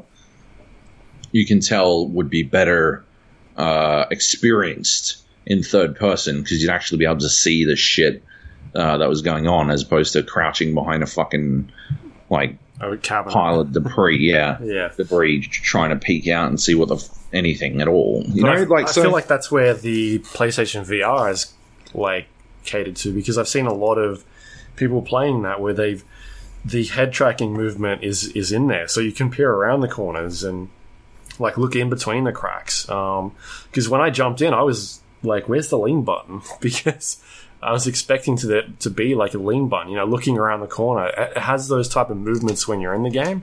Like Yeah. they'll put their hand on the wall or on the object in front of you to kind of make it feel like you're about to peer around the corner, but that never actually happens, um, which I felt was quite strange. I think that's the kind of thing you're talking about. Yeah, basically. I mean, so it's it's one of those things where yeah, like those are those are animations that you'd expect to see in third person. I think, like they'd feel like they were interacting with the game world and it'd keep them grounded and stuff. Mm-hmm. And that's what makes me think they've sort of transported it into first person, sort of late in the game, but not too late. I don't think I don't like the comparisons to PT. If I'm being honest, I like not saying that the the story doesn't hold any weight. I just don't like the comparisons because to me, PT, uh, that's like that. The game doesn't operate how PT worked. Mhm. You know, PT was all about using like your sight as an input, and that's like that was a that was an important aspect of PT and like of what made it so brilliant, in my opinion. The the idea that you're that just looking at things, interacted with them, because it meant like not only did it separate you from the general interaction of a video game, which involves pressing a button, all you had to do was fucking look, but also like it also meant that what you were seeing wasn't necessarily what you were seeing, and there was a element of like psychological horror going on with that shit that I don't think I haven't seen it at play with Resi so far, and maybe it comes into it later. But like I don't, yeah, from what I've seen so far, like it's just pretty much Resident Evil. Everyone keeps saying, "Oh, it's Resident Evil going back to the, its roots," but yeah, for my measure, that just means it's you're stuck in a fucking mansion where all the doors are locked in fucking ridiculous ways. I don't know how how does anyone like I don't know how anyone ever fucking made it around the original mansion in Resident Evil One. I don't know how anyone makes it around this fucking hillbilly mansion either, because everything is locked by some sort of fucking puzzle. So anytime you try to go to a different area in this fucking house, you got to solve some fucking shit, and I do not like shapes on walls puzzles. They are aggravating. Well, there's not that many of them. I think I've done two. Right. at the moment. But um, I, I kind of like how it funnels you into different areas of the game. Like you start off in that initial, uh, I, I, don't know, it's like a house. It's like there's like one house, and then you go to another area, and like each kind of it, it's like set into like different hubs. Um, but I think there are definitely moments where the uh, f- like the first person aspect adds to the horror elements. There's been a lot of times where I've freaked out just by things that are happening on the screen, like not knowing what is around the corner or being like, well, something's about to happen. I'm pretty sure something's about to happen. Um, and then get to that part and then like like nothing happens at all. It's just the tension that's built up over time. Uh, and just like you know, there's obviously jump scares in the game. Um, but the ones that I've had happen, I feel like have been done really well. I don't like. I'm just trying to think of the ones that did happen, and I was not expecting them at all. Um, you know, like you watch a movie and you're, you're expecting like that, like that jump scare moment to happen. There'll be like that music build up and whatnot, and you know you're ready, you're waiting for it. Like you've seen all those bits. Um, the ones that happened in here, I guess, because I'm in control and I'm in control of where I'm looking and moving as well. Like I need to press on and go forward. And if I feel like I'm in a safe place, then I, I don't think that stuff's going to happen. So when it does, it just freaks me out. And it's happened, I think, four or five times now, where I just was not expecting it at all. Uh, which I think it's done. It's done pretty well. Uh, and I, it it reminds me of also like comparisons to PT, but um, it also feels like a cross between uh, Alien Isolation as well, with having this, I guess, being running around as like a, an AI in an area and you having to avoid them and trying to figure out what you're, you know, h- how to deal with that. Um, I guess at least with with this game in particular, you can shoot those shoot those AI and kind of um, deal with them. Whereas in Alien Isolation, you were pretty much done for if it saw you. Like there wasn't really much to to distance yourself. Guns didn't do anything. Yeah. Um, you know, the moment it spotted you, it was like, all right, that's game over. I was kind of just hiding behind stuff, and and um, you know, if it spotted you, that was it. Whereas in this one, if you're spotted, you can try and run away. You you might get away, but you can also deal with them using your weapons, and then you know, at least that gives you a bit of a buffer to kind of reset and jump back in and see what you can do. Uh, but there also are enemies within the game that you can kind of go in and uh, and shoot, and um, there hasn't been stacks that I've come up across, uh, you know. But I think the way it handles those boss type AIs that are roaming around is is kind of cool and interesting, and adds a kind of tension to the game where you're not really sure where they're going to be, uh, and you can kind of hear them roaming around and sometimes they'll just pop out into places you like least expect them to, uh, and that could be really really cool. Uh, but I really I like it so far. I think it does some stuff that I'm not a fan of. I don't like the inventory management stuff, um, in particular in the point where I'm up to, where it just seems like I'm swapping stuff in and out and always having to go back to save points all the time to kind of uh, play this mini game of where I'm going to shift items to.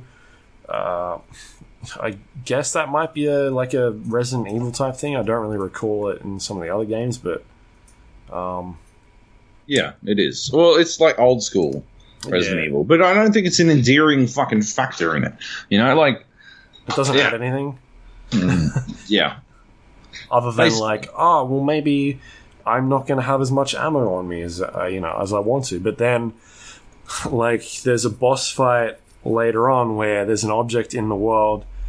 Um, you know, I don't know if the thing we talked about with the boss fights having different ways to approach them is throughout the entire um, game, or if it's just that one in specific. But there is Yeah. one later on you come again, come up against where I needed an item, and I couldn't pick up that item because I was full in my inventory. So I don't know what I'm supposed to do. Uh, if I'm supposed to just shoot the the boss in the head a bunch of times, or uh, or not. So when I reloaded that checkpoint, I made sure that I had enough space to to get that item. Um, so yeah, well, that was kind of frustrating, but I don't think that adds anything, right? It's just a it's I think it's supposed to be there to make you think about what you need to take into the battle with you or like what resources you need, but it just seems to just be more shit you kind of juggling and uh, it never like I would rather be moving on and, and pressing forward rather than just being like, all right, well I got to go back to the save point, throw things in my um, my safe, and uh, and then we'll go on from there. I think it detracts from the overall tension of the game a lot, especially in the point I'm up to at the moment because I- I've been doing that a lot, uh, quite a bit, which sucks. Um, but otherwise, like I'm digging the story stuff and the way it kind of tells it with the the characters roaming around. I'm really interested in what's going on. I think the camera, um, like that first time you put a VCR in, I really wasn't expecting that to go where it did. I thought I was just going to watch like a little movie. yeah, Uh, me too. And then when it was like, all right, now you're in control, I was like, oh shit, all right, fair enough. Like m- the screen was just kind of sitting there, not moving. I thought this is a bit strange, and it wasn't until I pressed the buttons that I started moving around. And uh, yeah, I think that stuff is really cool. Like, there's a moment in that very first one where you see happen, and uh, I don't want to spoil it, but something happens, and uh, I kind of had the same reaction as what the other guy was having, which I Yeah. thought was pretty cool. Um, yeah, and it just it just some really cool stuff. I, I, I don't know. I like the atmosphere that it kind of throws in there and the tension. And um, in terms of like what it's done different compared to the last couple of Resident Evil games, I think it's a lot better. I didn't like uh, five. Was it five? The and when you're in Africa, like a cult game. That was five, yeah. Yeah, I wasn't a huge fan of that. I don't think six. Yep. I never played because I played it at E3 and I thought it felt like junk. Yep. Um, yeah, and then this is where we're at. I think it's a good, interesting way to approach the game that's completely different. Um, I didn't play a lot of the original games. I played one and two. I don't think I played three and four. I, I think three, or is it four, that's kind of regarded as the best one Four. for the GameCube one. So I Yes. don't know like what that is, but it to me this feels like a very like it's gone back to Resident Evil One, Yep. uh, but it's being told in a first person perspective. Um, like you're in this weird house. There's some weird puzzle stuff going on, um, but I think they've ramped the atmosphere up a lot more than what that game was, for sure. Yeah. I mean, that's that's it, right? Like, I've like I generally agree with you. I just don't come out at the same place, I guess. Yeah. Well, like I just want to play more. I'll see where it ends up. Maybe it'll blow my mind a lot more than what it is, but I'm definitely having fun with it. Um, and it's something different to you know most of the other games that are out there, most of the AAA games that are out there at least. Um, so I give them props for trying something new. Trying something Something new by tr- by doing something really old, though. What do you mean? I mean? I- like the I can't get over the fucking level design. None of it makes any fucking internal logic sense, right? Like I don't want to go all fucking spaceships in orbit shit again, right? But why the fuck does the Texas Chainsaw Massacre hillbillies mansion have a fucking giant lock on it that can only be activated by a bust of a fucking uh Three-headed wolf. or some shit. Yeah, like this shit doesn't make sense. None of it, like it's all transported from somewhere else, and maybe yeah, inevitably they fucking explain it, but it's not gonna make me feel better about it now. At the moment, I just feel like, oh my god, this is so fucking dumb. Like this They- does. ah, They yeah. do explain it, but not in any way that makes sense. and ev- like all horror horror movies to me, right? Horror movies, they either need to be extremely different, right, to actually scare me, or they need to accept that horror films are inherently a little bit silly at this point. Like the reason Cabin in the Woods works so well is because they try to explain away all the tropes through the mechanic of the movie itself, right? The the general underlying conceit of the film itself is how they explain away why they split up as a f- from the group or why they go in there when they know someone's behind the door or whatever the fuck, you know? Like Yeah. that but and and when when horror movies fail to acknowledge that people have seen horror movies that's when they are exceptionally silly to me. I can't find myself scared by them, except by cheap and horseshit jump scares. And that annoys the fuck out of me. Right? Like a genuinely scary movie, like proper tension, all that kind of shit, for me, like reminds me of like the Babadook, right? Maybe like that. jump, jump scare, but still, like at least it, that was different. That was horror done different. No. Or it follows, even right. That yeah, that okay, that movie fucking loves good. it follows, right? But it didn't do all the usual shit Yeah. that a horror film does. They recognized, they understood, like understood the rules of the monster, and they tried to work around it, and they got fucked for it, and then they had to try to solve something else, right? That's cool, right? In this one, right? He's like, ah, yeah, okay. I found my wife's fucking, my wife's driver's license inside her handbag in a fire out the back of this creepy fucking mansion. Guess I better go inside. Oh, just watched a video uh, of this dude get fucking murdered. Uh, guess I better go down where he got murdered at. That makes sense. None of this makes sense. The cop, the cop's like, oh yeah, just hey, put your hands up. I'm a deputy. Don't call me officer. I'm a deputy. The fucking focus, mate. I I'm telling you, right? Someone chopped my fucking hand off, right? Go get the and they're keeping me illegally. Go get fucking SWAT. Don't fucking argue with me and tell me, oh, I'll only give you a knife if you go fucking like go to the fucking garage or some bullshit. Like that's horseshit. No, listen to me.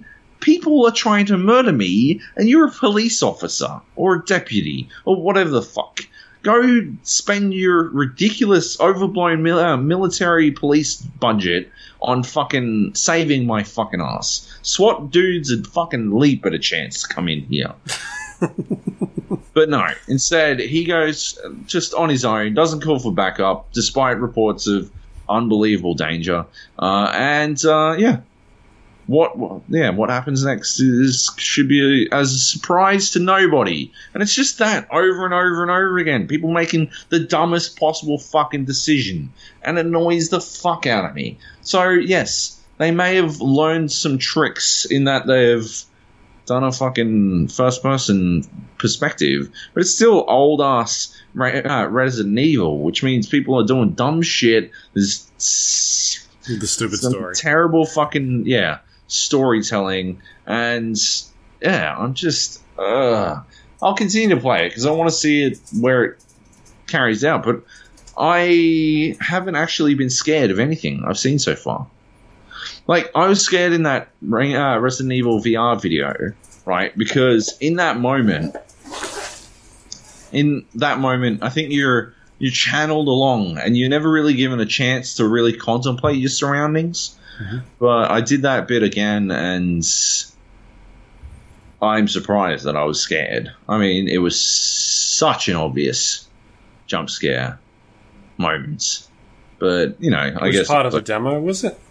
it was uh, when you're being chased as uh, Mia. You're Mia. It's the tape Ah, okay. Yeah. of Mia, yeah, being chased by the old lady. Yep. and yeah, uh, I don't know. I don't know, man. I'm just not. I'm not finding any of it scary. I'm just finding it silly. Fair enough. Yep. Some people are wrong sometimes. And that's what you are. Yeah. Uh, that's okay. We got one more game to talk about though, One more game. which is not out this week. It's uh, Yeah. closed beta is soon, right? Uh, maybe I don't know. Um, it's out pretty soon. It's out, out March seven. It's Ghost Recon Wildlands.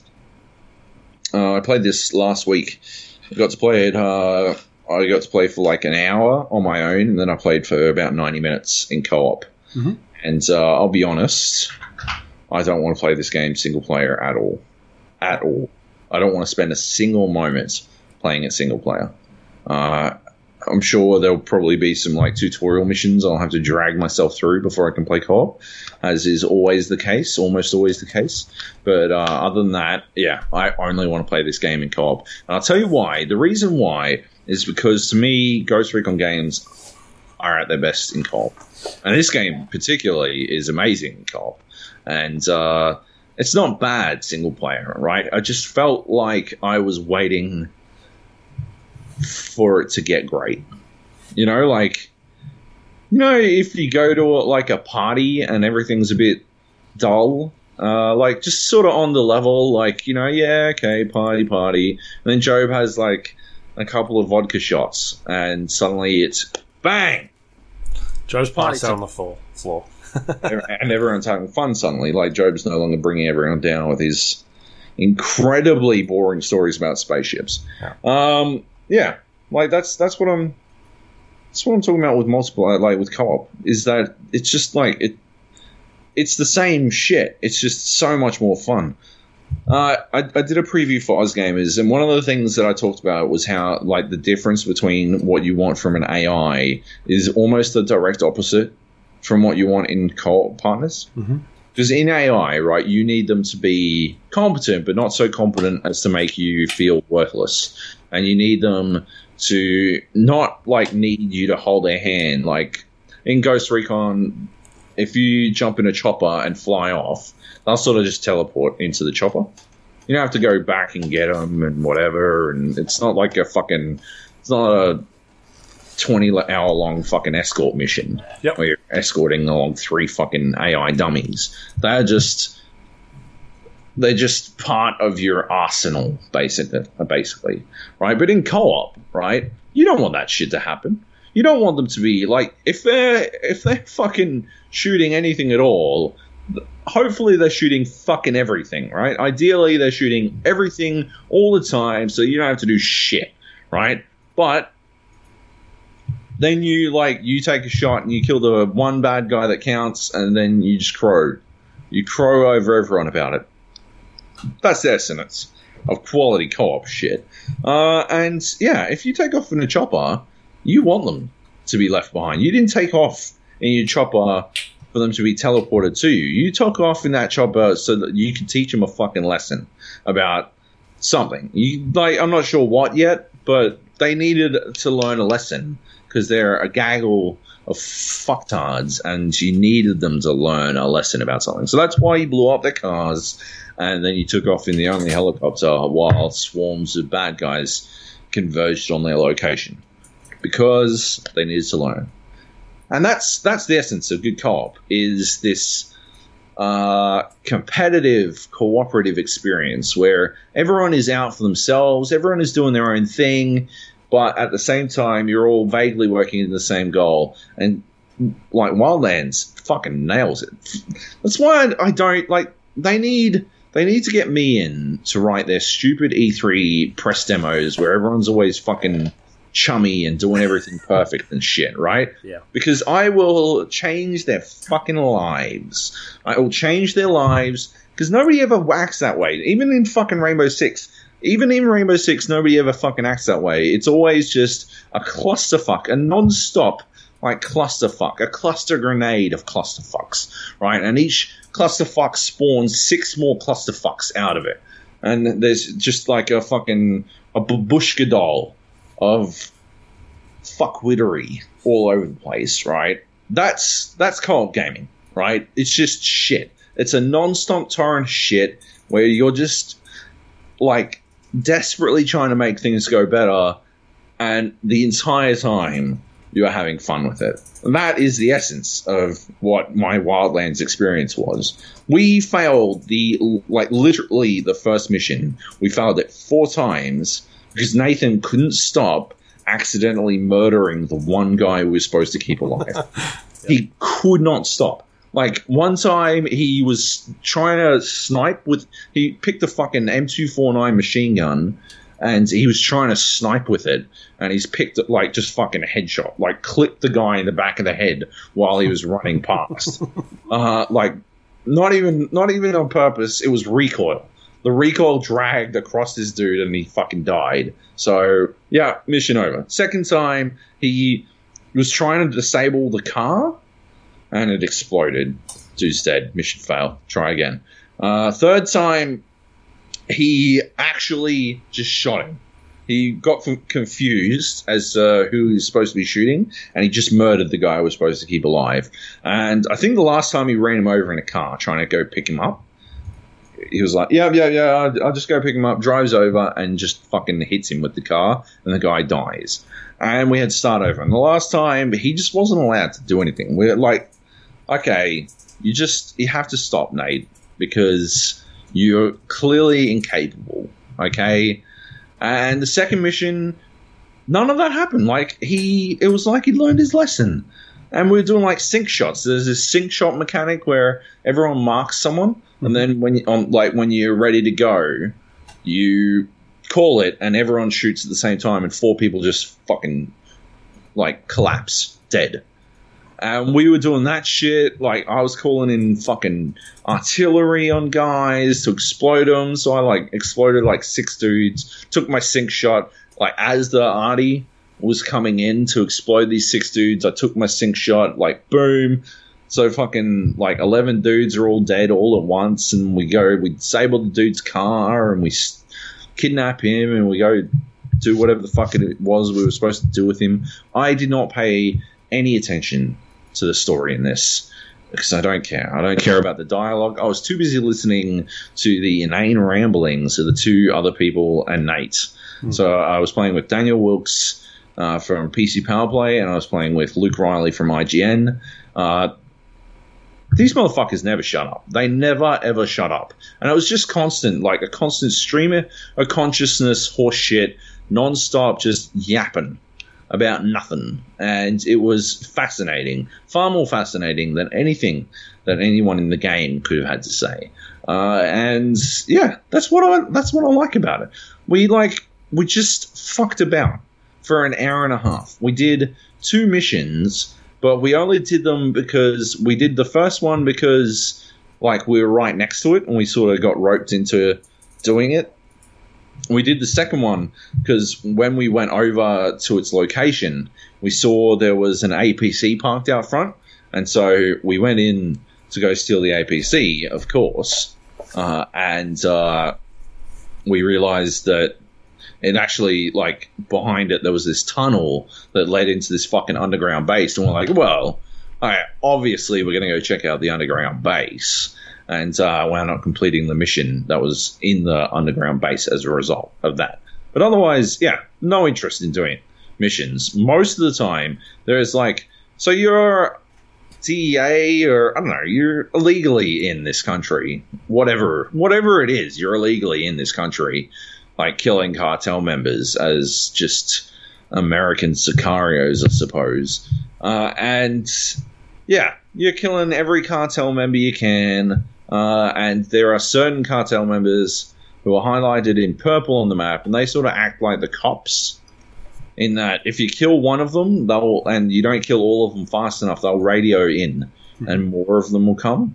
And there's like I think I think it's shields. I can't remember, but there's these purple shields that build up, Yep. and the more shields that you get, it's like stars in Grand Theft Auto, right? Like the more stars you get, the the worse the cops come. Yep. Uh, well, the more shields you get, the worse the the cartel dudes get until they're in fucking attack helicopters, like fucking your shit up from long range. And I think we spent a good 45 minutes just aggravating and then running from those guys. And like, it wasn't even about uh, the the chase or anything. Most of it was, oh, I know, I know what'll be funny. We're like flying. Luke from IGN is flying us in the helicopter, and I'm hanging out the side. I'm like, I know what'll be funny, and I plink one one of these dudes in the head, and that aggro's like a bunch of them, and then they start chasing us, and all I, I'll, I'll just bail out of the chopper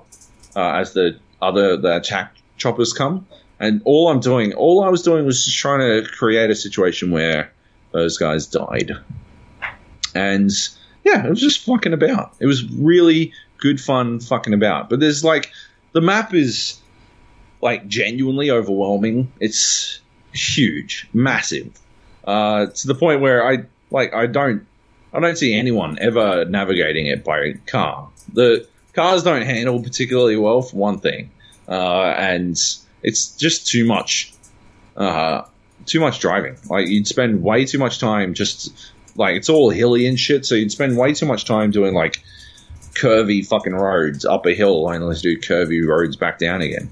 I was done with that shit after the, my second mountain. On my way back down, I just I'm just like fuck it, I'll just go straight. I go straight down off the fucking mountain, and it worked out okay. It didn't work out great, to be honest. It exploded, and I had to start from the top. But then I stole a helicopter, and yeah, everything was a lot faster. Um, so yeah, huge map, shitloads of stuff to at least find. I don't, I don't know that there was shitloads of stuff to do necessarily, but like there's like a crazy amount of customization available for your weapons and your like your weapons have attachments on them and uh, all that kind of shit. So there's a crazy amount of customization, but you can only do that shit by finding the parts in the game world, and you can only also like you need to like acquire resources for the rebel forces. Uh, so yeah, there's sort of a two pronged element there where you're first of all attempting to acquire the resources, but at the second time hunting down these weapon parts or weapons themselves. So there's a lot of stuff to do in that sense, but I don't know that that results in a lot to do because I don't personally find uh, needle in haystack hunting to be necessarily terribly engaging as gameplay goes. Like I could see myself looking up where I need to go to find whatever gun parts I want Mhm. or whatever guns I want, and then acquiring those parts, and then just only ever picking shit up if I happen across it while I'm playing. But I don't see myself hunting down shit actively necessarily.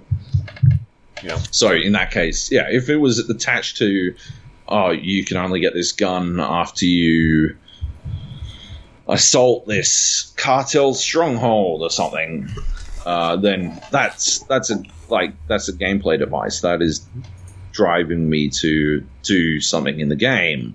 That would be a lot of things to do, but I don't think that's what's occurring here. It's just a lot of things in a and places to do those things with or whatever. I don't know.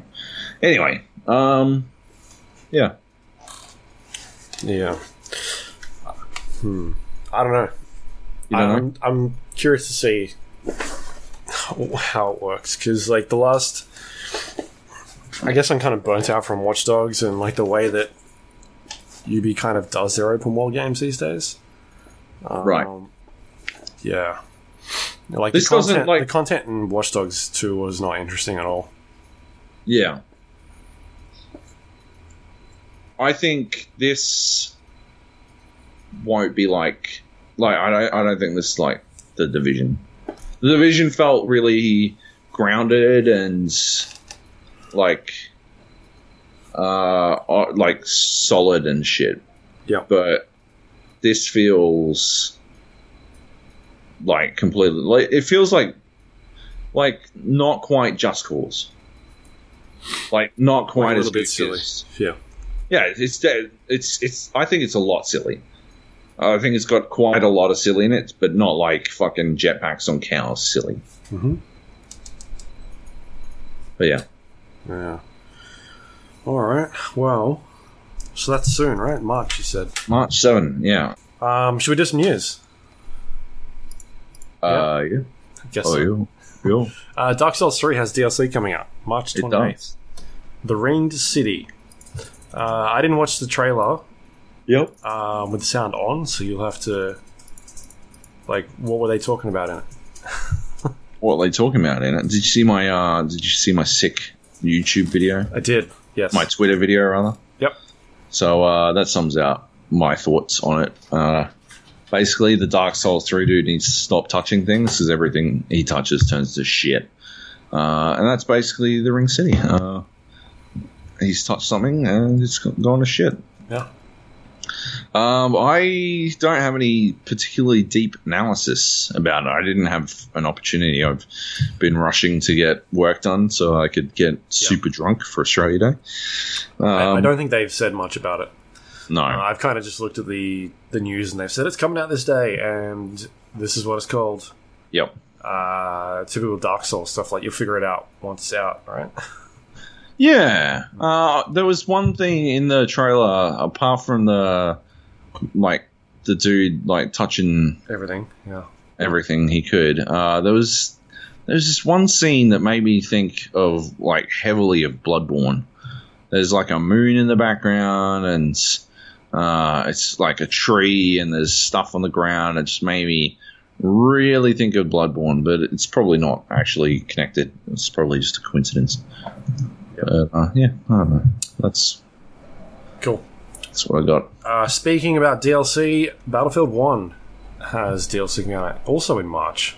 Sorry, uh, should we? I guess we'll just quickly point. This is the last It's the last DLC. uh, for the last the last Dark Souls. Yep. Yeah, it's crazy. I don't know. Sure. It's yeah. Anyway, I think they'll probably do more games in that universe, but it won't be called Dark Souls. yeah. There's too much money to be had. uh, Yeah. There's that game coming out like next month, Nioh. Nioh, yeah. That looks like I saw someone posting footage of that on Facebook. I was like, oh, someone's playing Dark Souls. I was like looking at it. I was like, oh, all right, that's not Dark Souls. Maybe that's Demon's Souls. I've never played Demon's Souls. Uh, but then I kept watching. I was like, that, that looks like a PlayStation 4 game. uh, and then I saw someone else posted it, something else. I was like, what the hell's going on?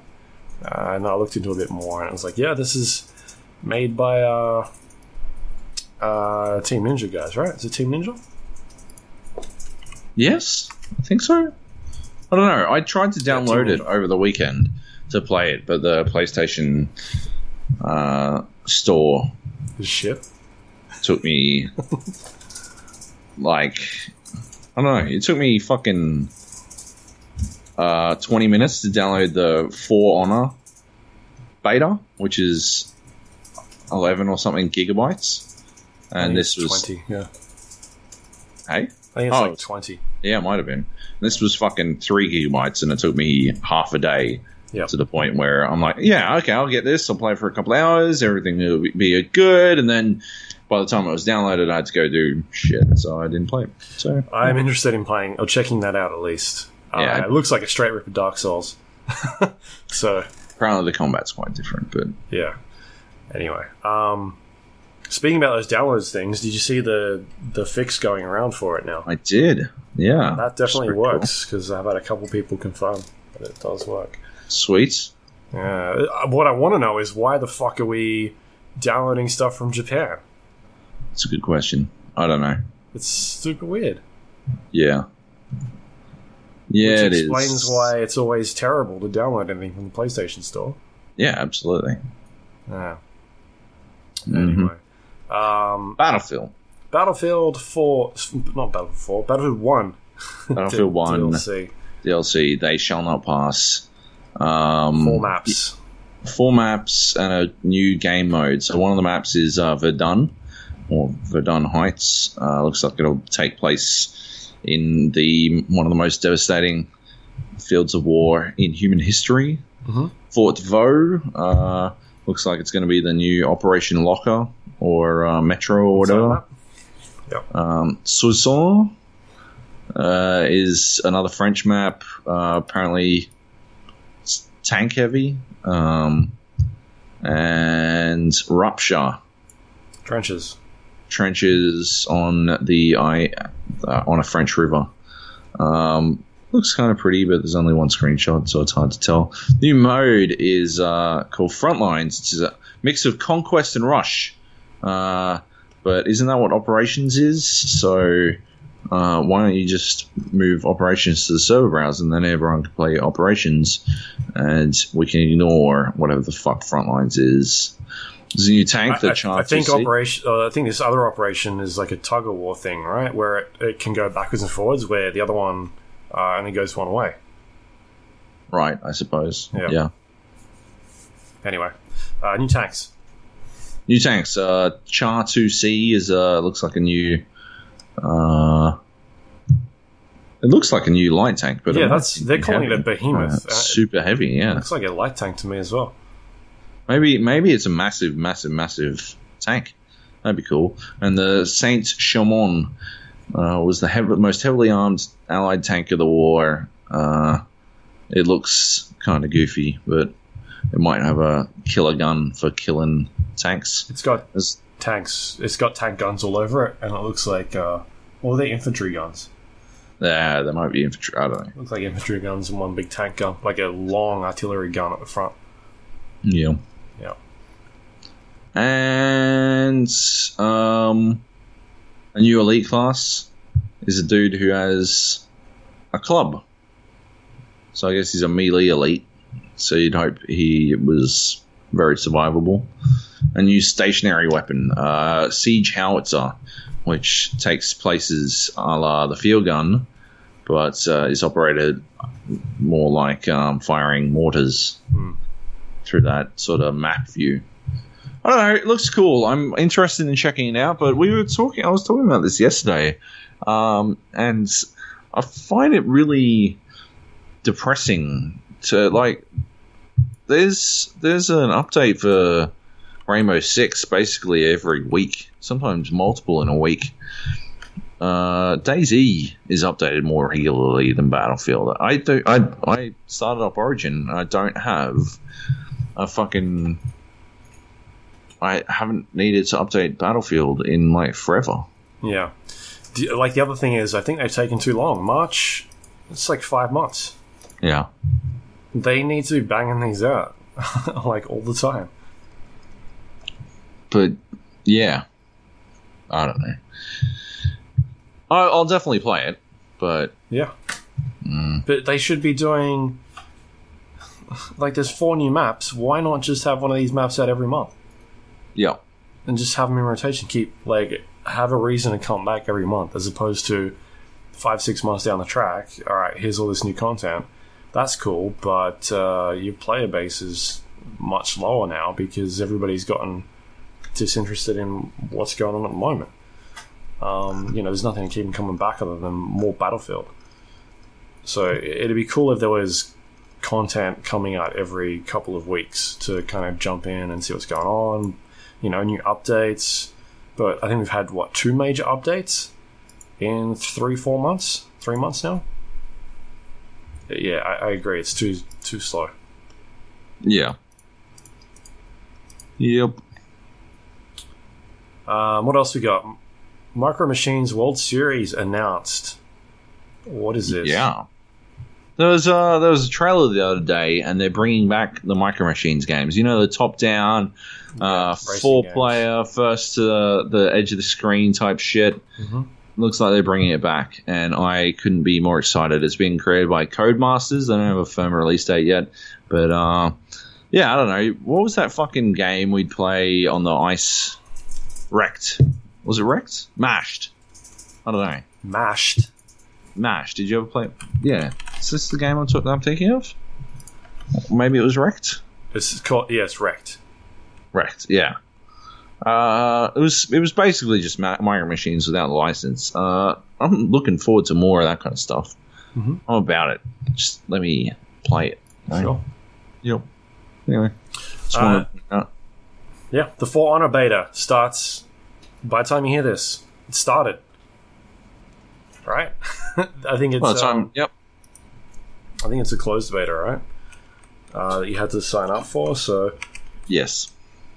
if you haven't signed up for it, then that's no good. But if you have and you're looking for people to play with, jump in our um, Discord channel and uh, hit us up. We'll definitely be keen for some games. Yep. I just wanted to mention that. I'm really looking forward to playing it. I've watched, I've said it a bunch of times that I've, I've watched a lot of For Honor. Uh, didn't really spark my interest when I saw that uh, initial reveal, but after watching a little bit, kind of looks looks cool. Uh, I just want to get a hold of it and see what it plays like. Uh, so yeah, that should be kind of fun. I hope, especially if we can get like a group in there and start dominating a bit with communication. Yeah. Fuck yeah. Anyway, uh, that's it. Or unless you want to add anything to it about it. Uh, I'm I'm excited to see how we go. Yeah. I'm also excited to see whether or not I prefer to play with controller or mouse and keyboard. Um, yeah, I guess we got to figure out like how it plays Yeah. first. yeah, we'll, we'll work that out. Anyway, that's it. That's the uh, that's news. We got any emails? I think we had a Discord message, but I don't have it open. Do you? I do have it open. Of course, I've got it open. Um, Racy writes, uh, I assume you're still recording. Is DayZ in a state where you would recommend recommend people purchase it? oh, it's a tough one, Race. Uh, no. Yes. I don't know. I don't know, man. Um, How much? is because with with zero point six one, it's probably like I don't know if it's it? thirty bucks. If it's thirty bucks, then yes. If it's more than that, then no. Thirty-four USD. Then no. I'm going to say no, not for 34 USD. I know they claim that they're going to make it more expensive when it becomes a full release, but uh, yeah, they can suck my nuts. Uh, I can't recommend it at this point. Thirty-five dollars. Uh, I, I know it's. I know it seems arbitrary, like the difference between thirty and thirty-five dollars US, but like you got to draw the line somewhere, right? And for me, I think it's definitely worth thirty dollars as it is. It is not in the state of polish that you'd expect uh, for any more than that. Mm. That's just where I've drawn the line. Um, They they put an update out today on their uh, their status page. Like they usually do it every couple of weeks with some of Yep. the developers. I think they talked about they're reworking the animation system really soon. Uh, the sorry, go on. yeah, they like they fixed up the melee system a little bit. I A little bit. a chance to use that. Um, they're adding in vehicles um, to the game, which you know that would not be a priority for me. Uh, I don't really. I don't know. I didn't. I don't think I played the game on the mod where the uh, vehicles were in it, but to me, I would rather see the on-foot stuff sorted out first and fleshed out a bit, uh, and then add the vehicle stuff later. I don't know. I don't think the game needs vehicles, to be honest. I would rather see it without it.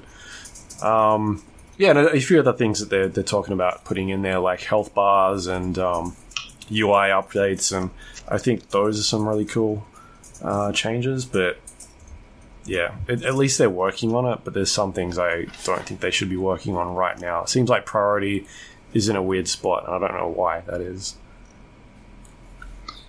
Yeah.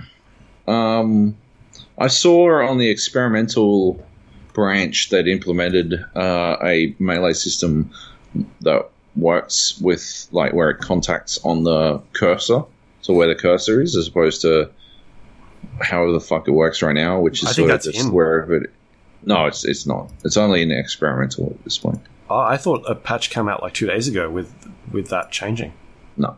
Oh. Um, but yeah. Um, yeah, that, that it, it does seem like it's going to be a good change, but I still don't think they're going to get melee to a point that is, I don't know, satisfactory ever. I don't think it will ever get there. Anyway, uh, I w- I wouldn't recommend. I I love playing it, and I will- will no doubt eventually return to it after I stop being salty about getting killed by a fucking hacker. Uh, but yeah, I wouldn't recommend it. Not until they have a firmer grasp on how the fuck they want it to work, and I still don't think they have that. So yeah, yeah. Anyway. Yeah. Oh, you're right. Yeah, it was experimental branch that I read. Right. Anyway, cool. Um, was there any other questions? I thought there wasn't another question. I've got it open now. Okay. Um, yeah, Veldar from last week. Uh, I think. Um. Hang on. Was January 19. Yeah, January 9. So it's actually all the way back to Dangers, who writes Joe, what's your favorite PSP game and why was it Daxter? Ah. Uh, Okay. more utter lunacy when obviously the correct answer is Metal Gear Acid. No, I'm kidding. Uh, the best game on the PSP was uh, anything you liked because you could hack it really, really easily. But uh, I think I spent the most playing time playing Wipeout on my PSP Yeah, I played just because I was fucking stoked to have Wipeout on the go. Tokyo um, Wars. Tokyo Wars, what the fuck? It's Tokyo Wars. Uh, it was uh, Grand Theft Auto, wasn't it? Oh, Chinatown Wars. Chinatown Wars. Oh close. yeah, that, that was pretty. That was pretty tight. That was pretty good. Um, but yeah. Um, Racy had another question. He's hogging them all. He is. Uh, this is on our this is on our Discord. So Discord slash the Gap. Is that correct? Discord.com slash the Gap. I don't know, man. Uh, let me check just quickly. Yeah, you check while Discord. I- yeah, it's Discord. Um, well, I don't actually fucking know. But if you go to the gapodcast.com slash Discord, Yep. that'll sort you our out. Or, or go to our website. There's a button there. we have a pretty decently active community of people on there who are constantly like we're playing games and talking and stuff like that. So it's pretty cool if you yeah just want to hang out. Yeah. It's good. Uh, Racy asked, uh, given how much games now change post launch DLC post game launch updates, expansions, etc., what's your opinion on update slash re-reviewing games? Obvious examples being Diablo three uh, at launch versus Reaper of Souls versus two years post Reaper with seasons. Mhm. Uh, my assumption is the constant onslaught of new titles would make this a nearly impossible task. Uh, sorry about the small wall of text. Yeah, that is generally the problem. Is that uh, like invariably nobody wants you to re-review a game months like later or two years later or whatever. Like you can get away with it when you're uh, like when you're a freelancer, you don't really have the oppor- that opportunity. You can't really pitch that idea. Uh, but I'd love to. I'd love the opportunity to go back. There's lots of games that have drastically improved over time. Uh, people allege that Division did, but I didn't really see it when I went back went back to it. Um, but yeah, Diablo three is a fucking flawless example of something that went from dog shit to genuinely solid. Destiny might be the same. I have no idea. I'll never return to it. Uh, but yeah, there's like I don't know. It's just one of those things where I would love to have the ability to do it, but there's no way that I could justify it, which sucks. There was something else that I was thinking about uh, recently, where I was thinking that it was about time someone like it was like worth revisiting as a re-review type deal. I think the Forest was one uh, that Nate Forest was isn't out talking about because yeah, but it like the difference from when Nate first started playing it to where it is today is such a huge uh, leap in his in his mind. Uh, Hitman, I guess, is a perfect candidate as well because it's evolved over the course of an entire year. And uh, Dead by Daylight, of course, is the game I was thinking of. How I like, I think I said it in, in my game of, in the game of the year stuff. Like, I wish I had reviewed that game at the end of the year as opposed to the game as it released because the difference is staggering. Mhm. And it's a definite testament to the amount of effort uh, that those guys put in, like the, the devs put in. Yeah. But yeah. Yeah, I think Polygon might be the only site that does it. Yeah. Like I've seen them do it a couple of times, but otherwise, um, yeah, there's not too many out there that have kind of evolving reviews. Yeah, I can never really tell what the criteria are for their reviews, like their evolving reviews either. So I don't know. Uh, it does it does make sense, but yeah, you just don't really get afforded the opportunity very much. I think the best way to, to go about it is generally our like this this the podcast format actually affords us many opportunities to revisit that kind of shit. Like Yeah, I, I think our impressions of Diablo 3 following on from the latest season launch with Racy doing a bit of carrying, like those are probably, yeah, the best sort of informational shit you're going to get. yeah. I, I Uh, guess Steam reviews on a little bit. Like you can go look at that sort of stuff. They've implemented the, um, you know, like recent reviews. True. So Yeah.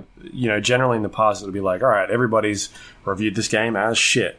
But in the last couple of weeks, um, you know, they're really Didn't I have a rant about that about Elite Dangerous recently?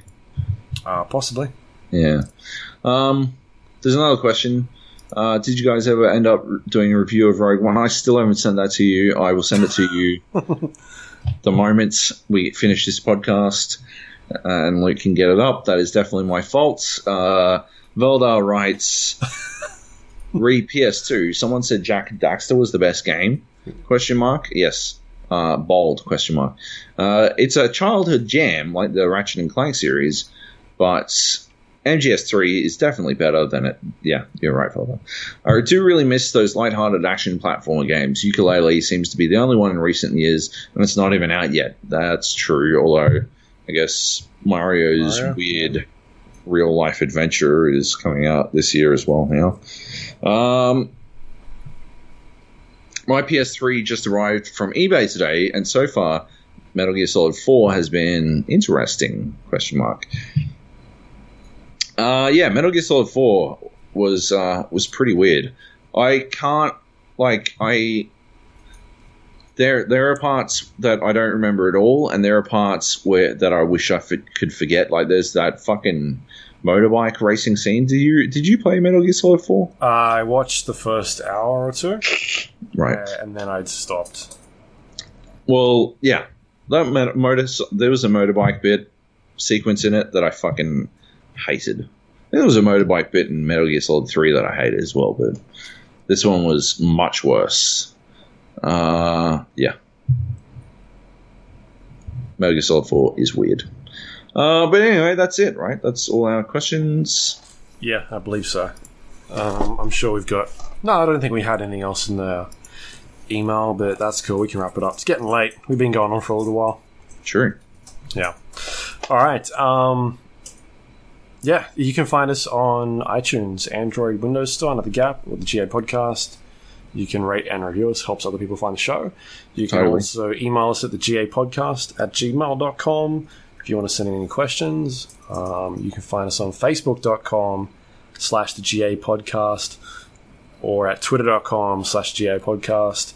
Um, otherwise, we have a uh, website which is the gapodcast.com where you can find our Discord link on the sign there on the site, um, as well as other things we do as well. So this week, for example, I put up uh, our previews of Sniper Elite 4, which people can click on and find those on their respective sites.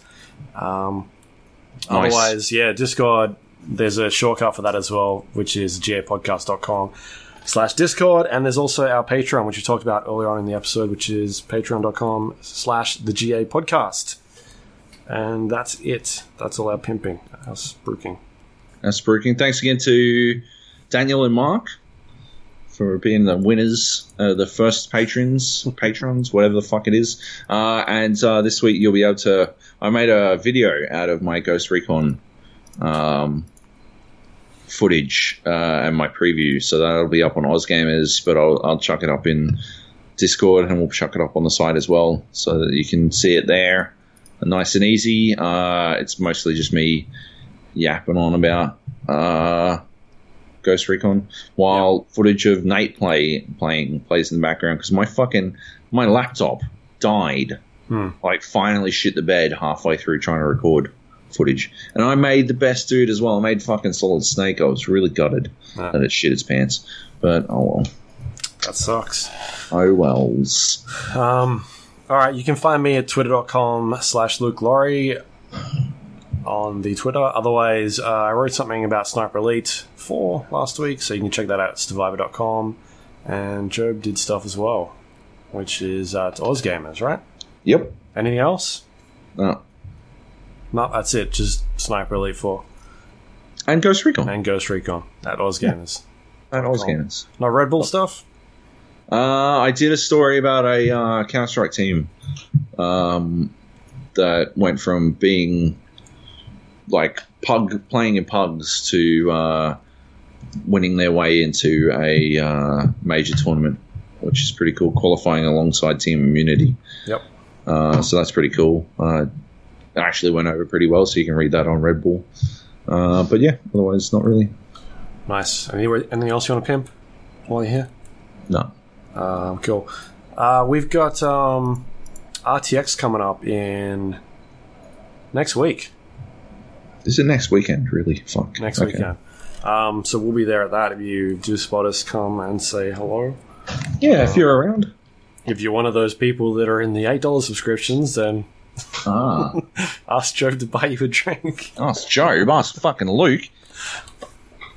Yeah, no, that's not gonna happen. Luke's the one with the full time job. I'm fucking, I'm living fucking paycheck to paycheck. Yeah. Uh, you're on that sweet crop, like games writer money. Oh, yeah.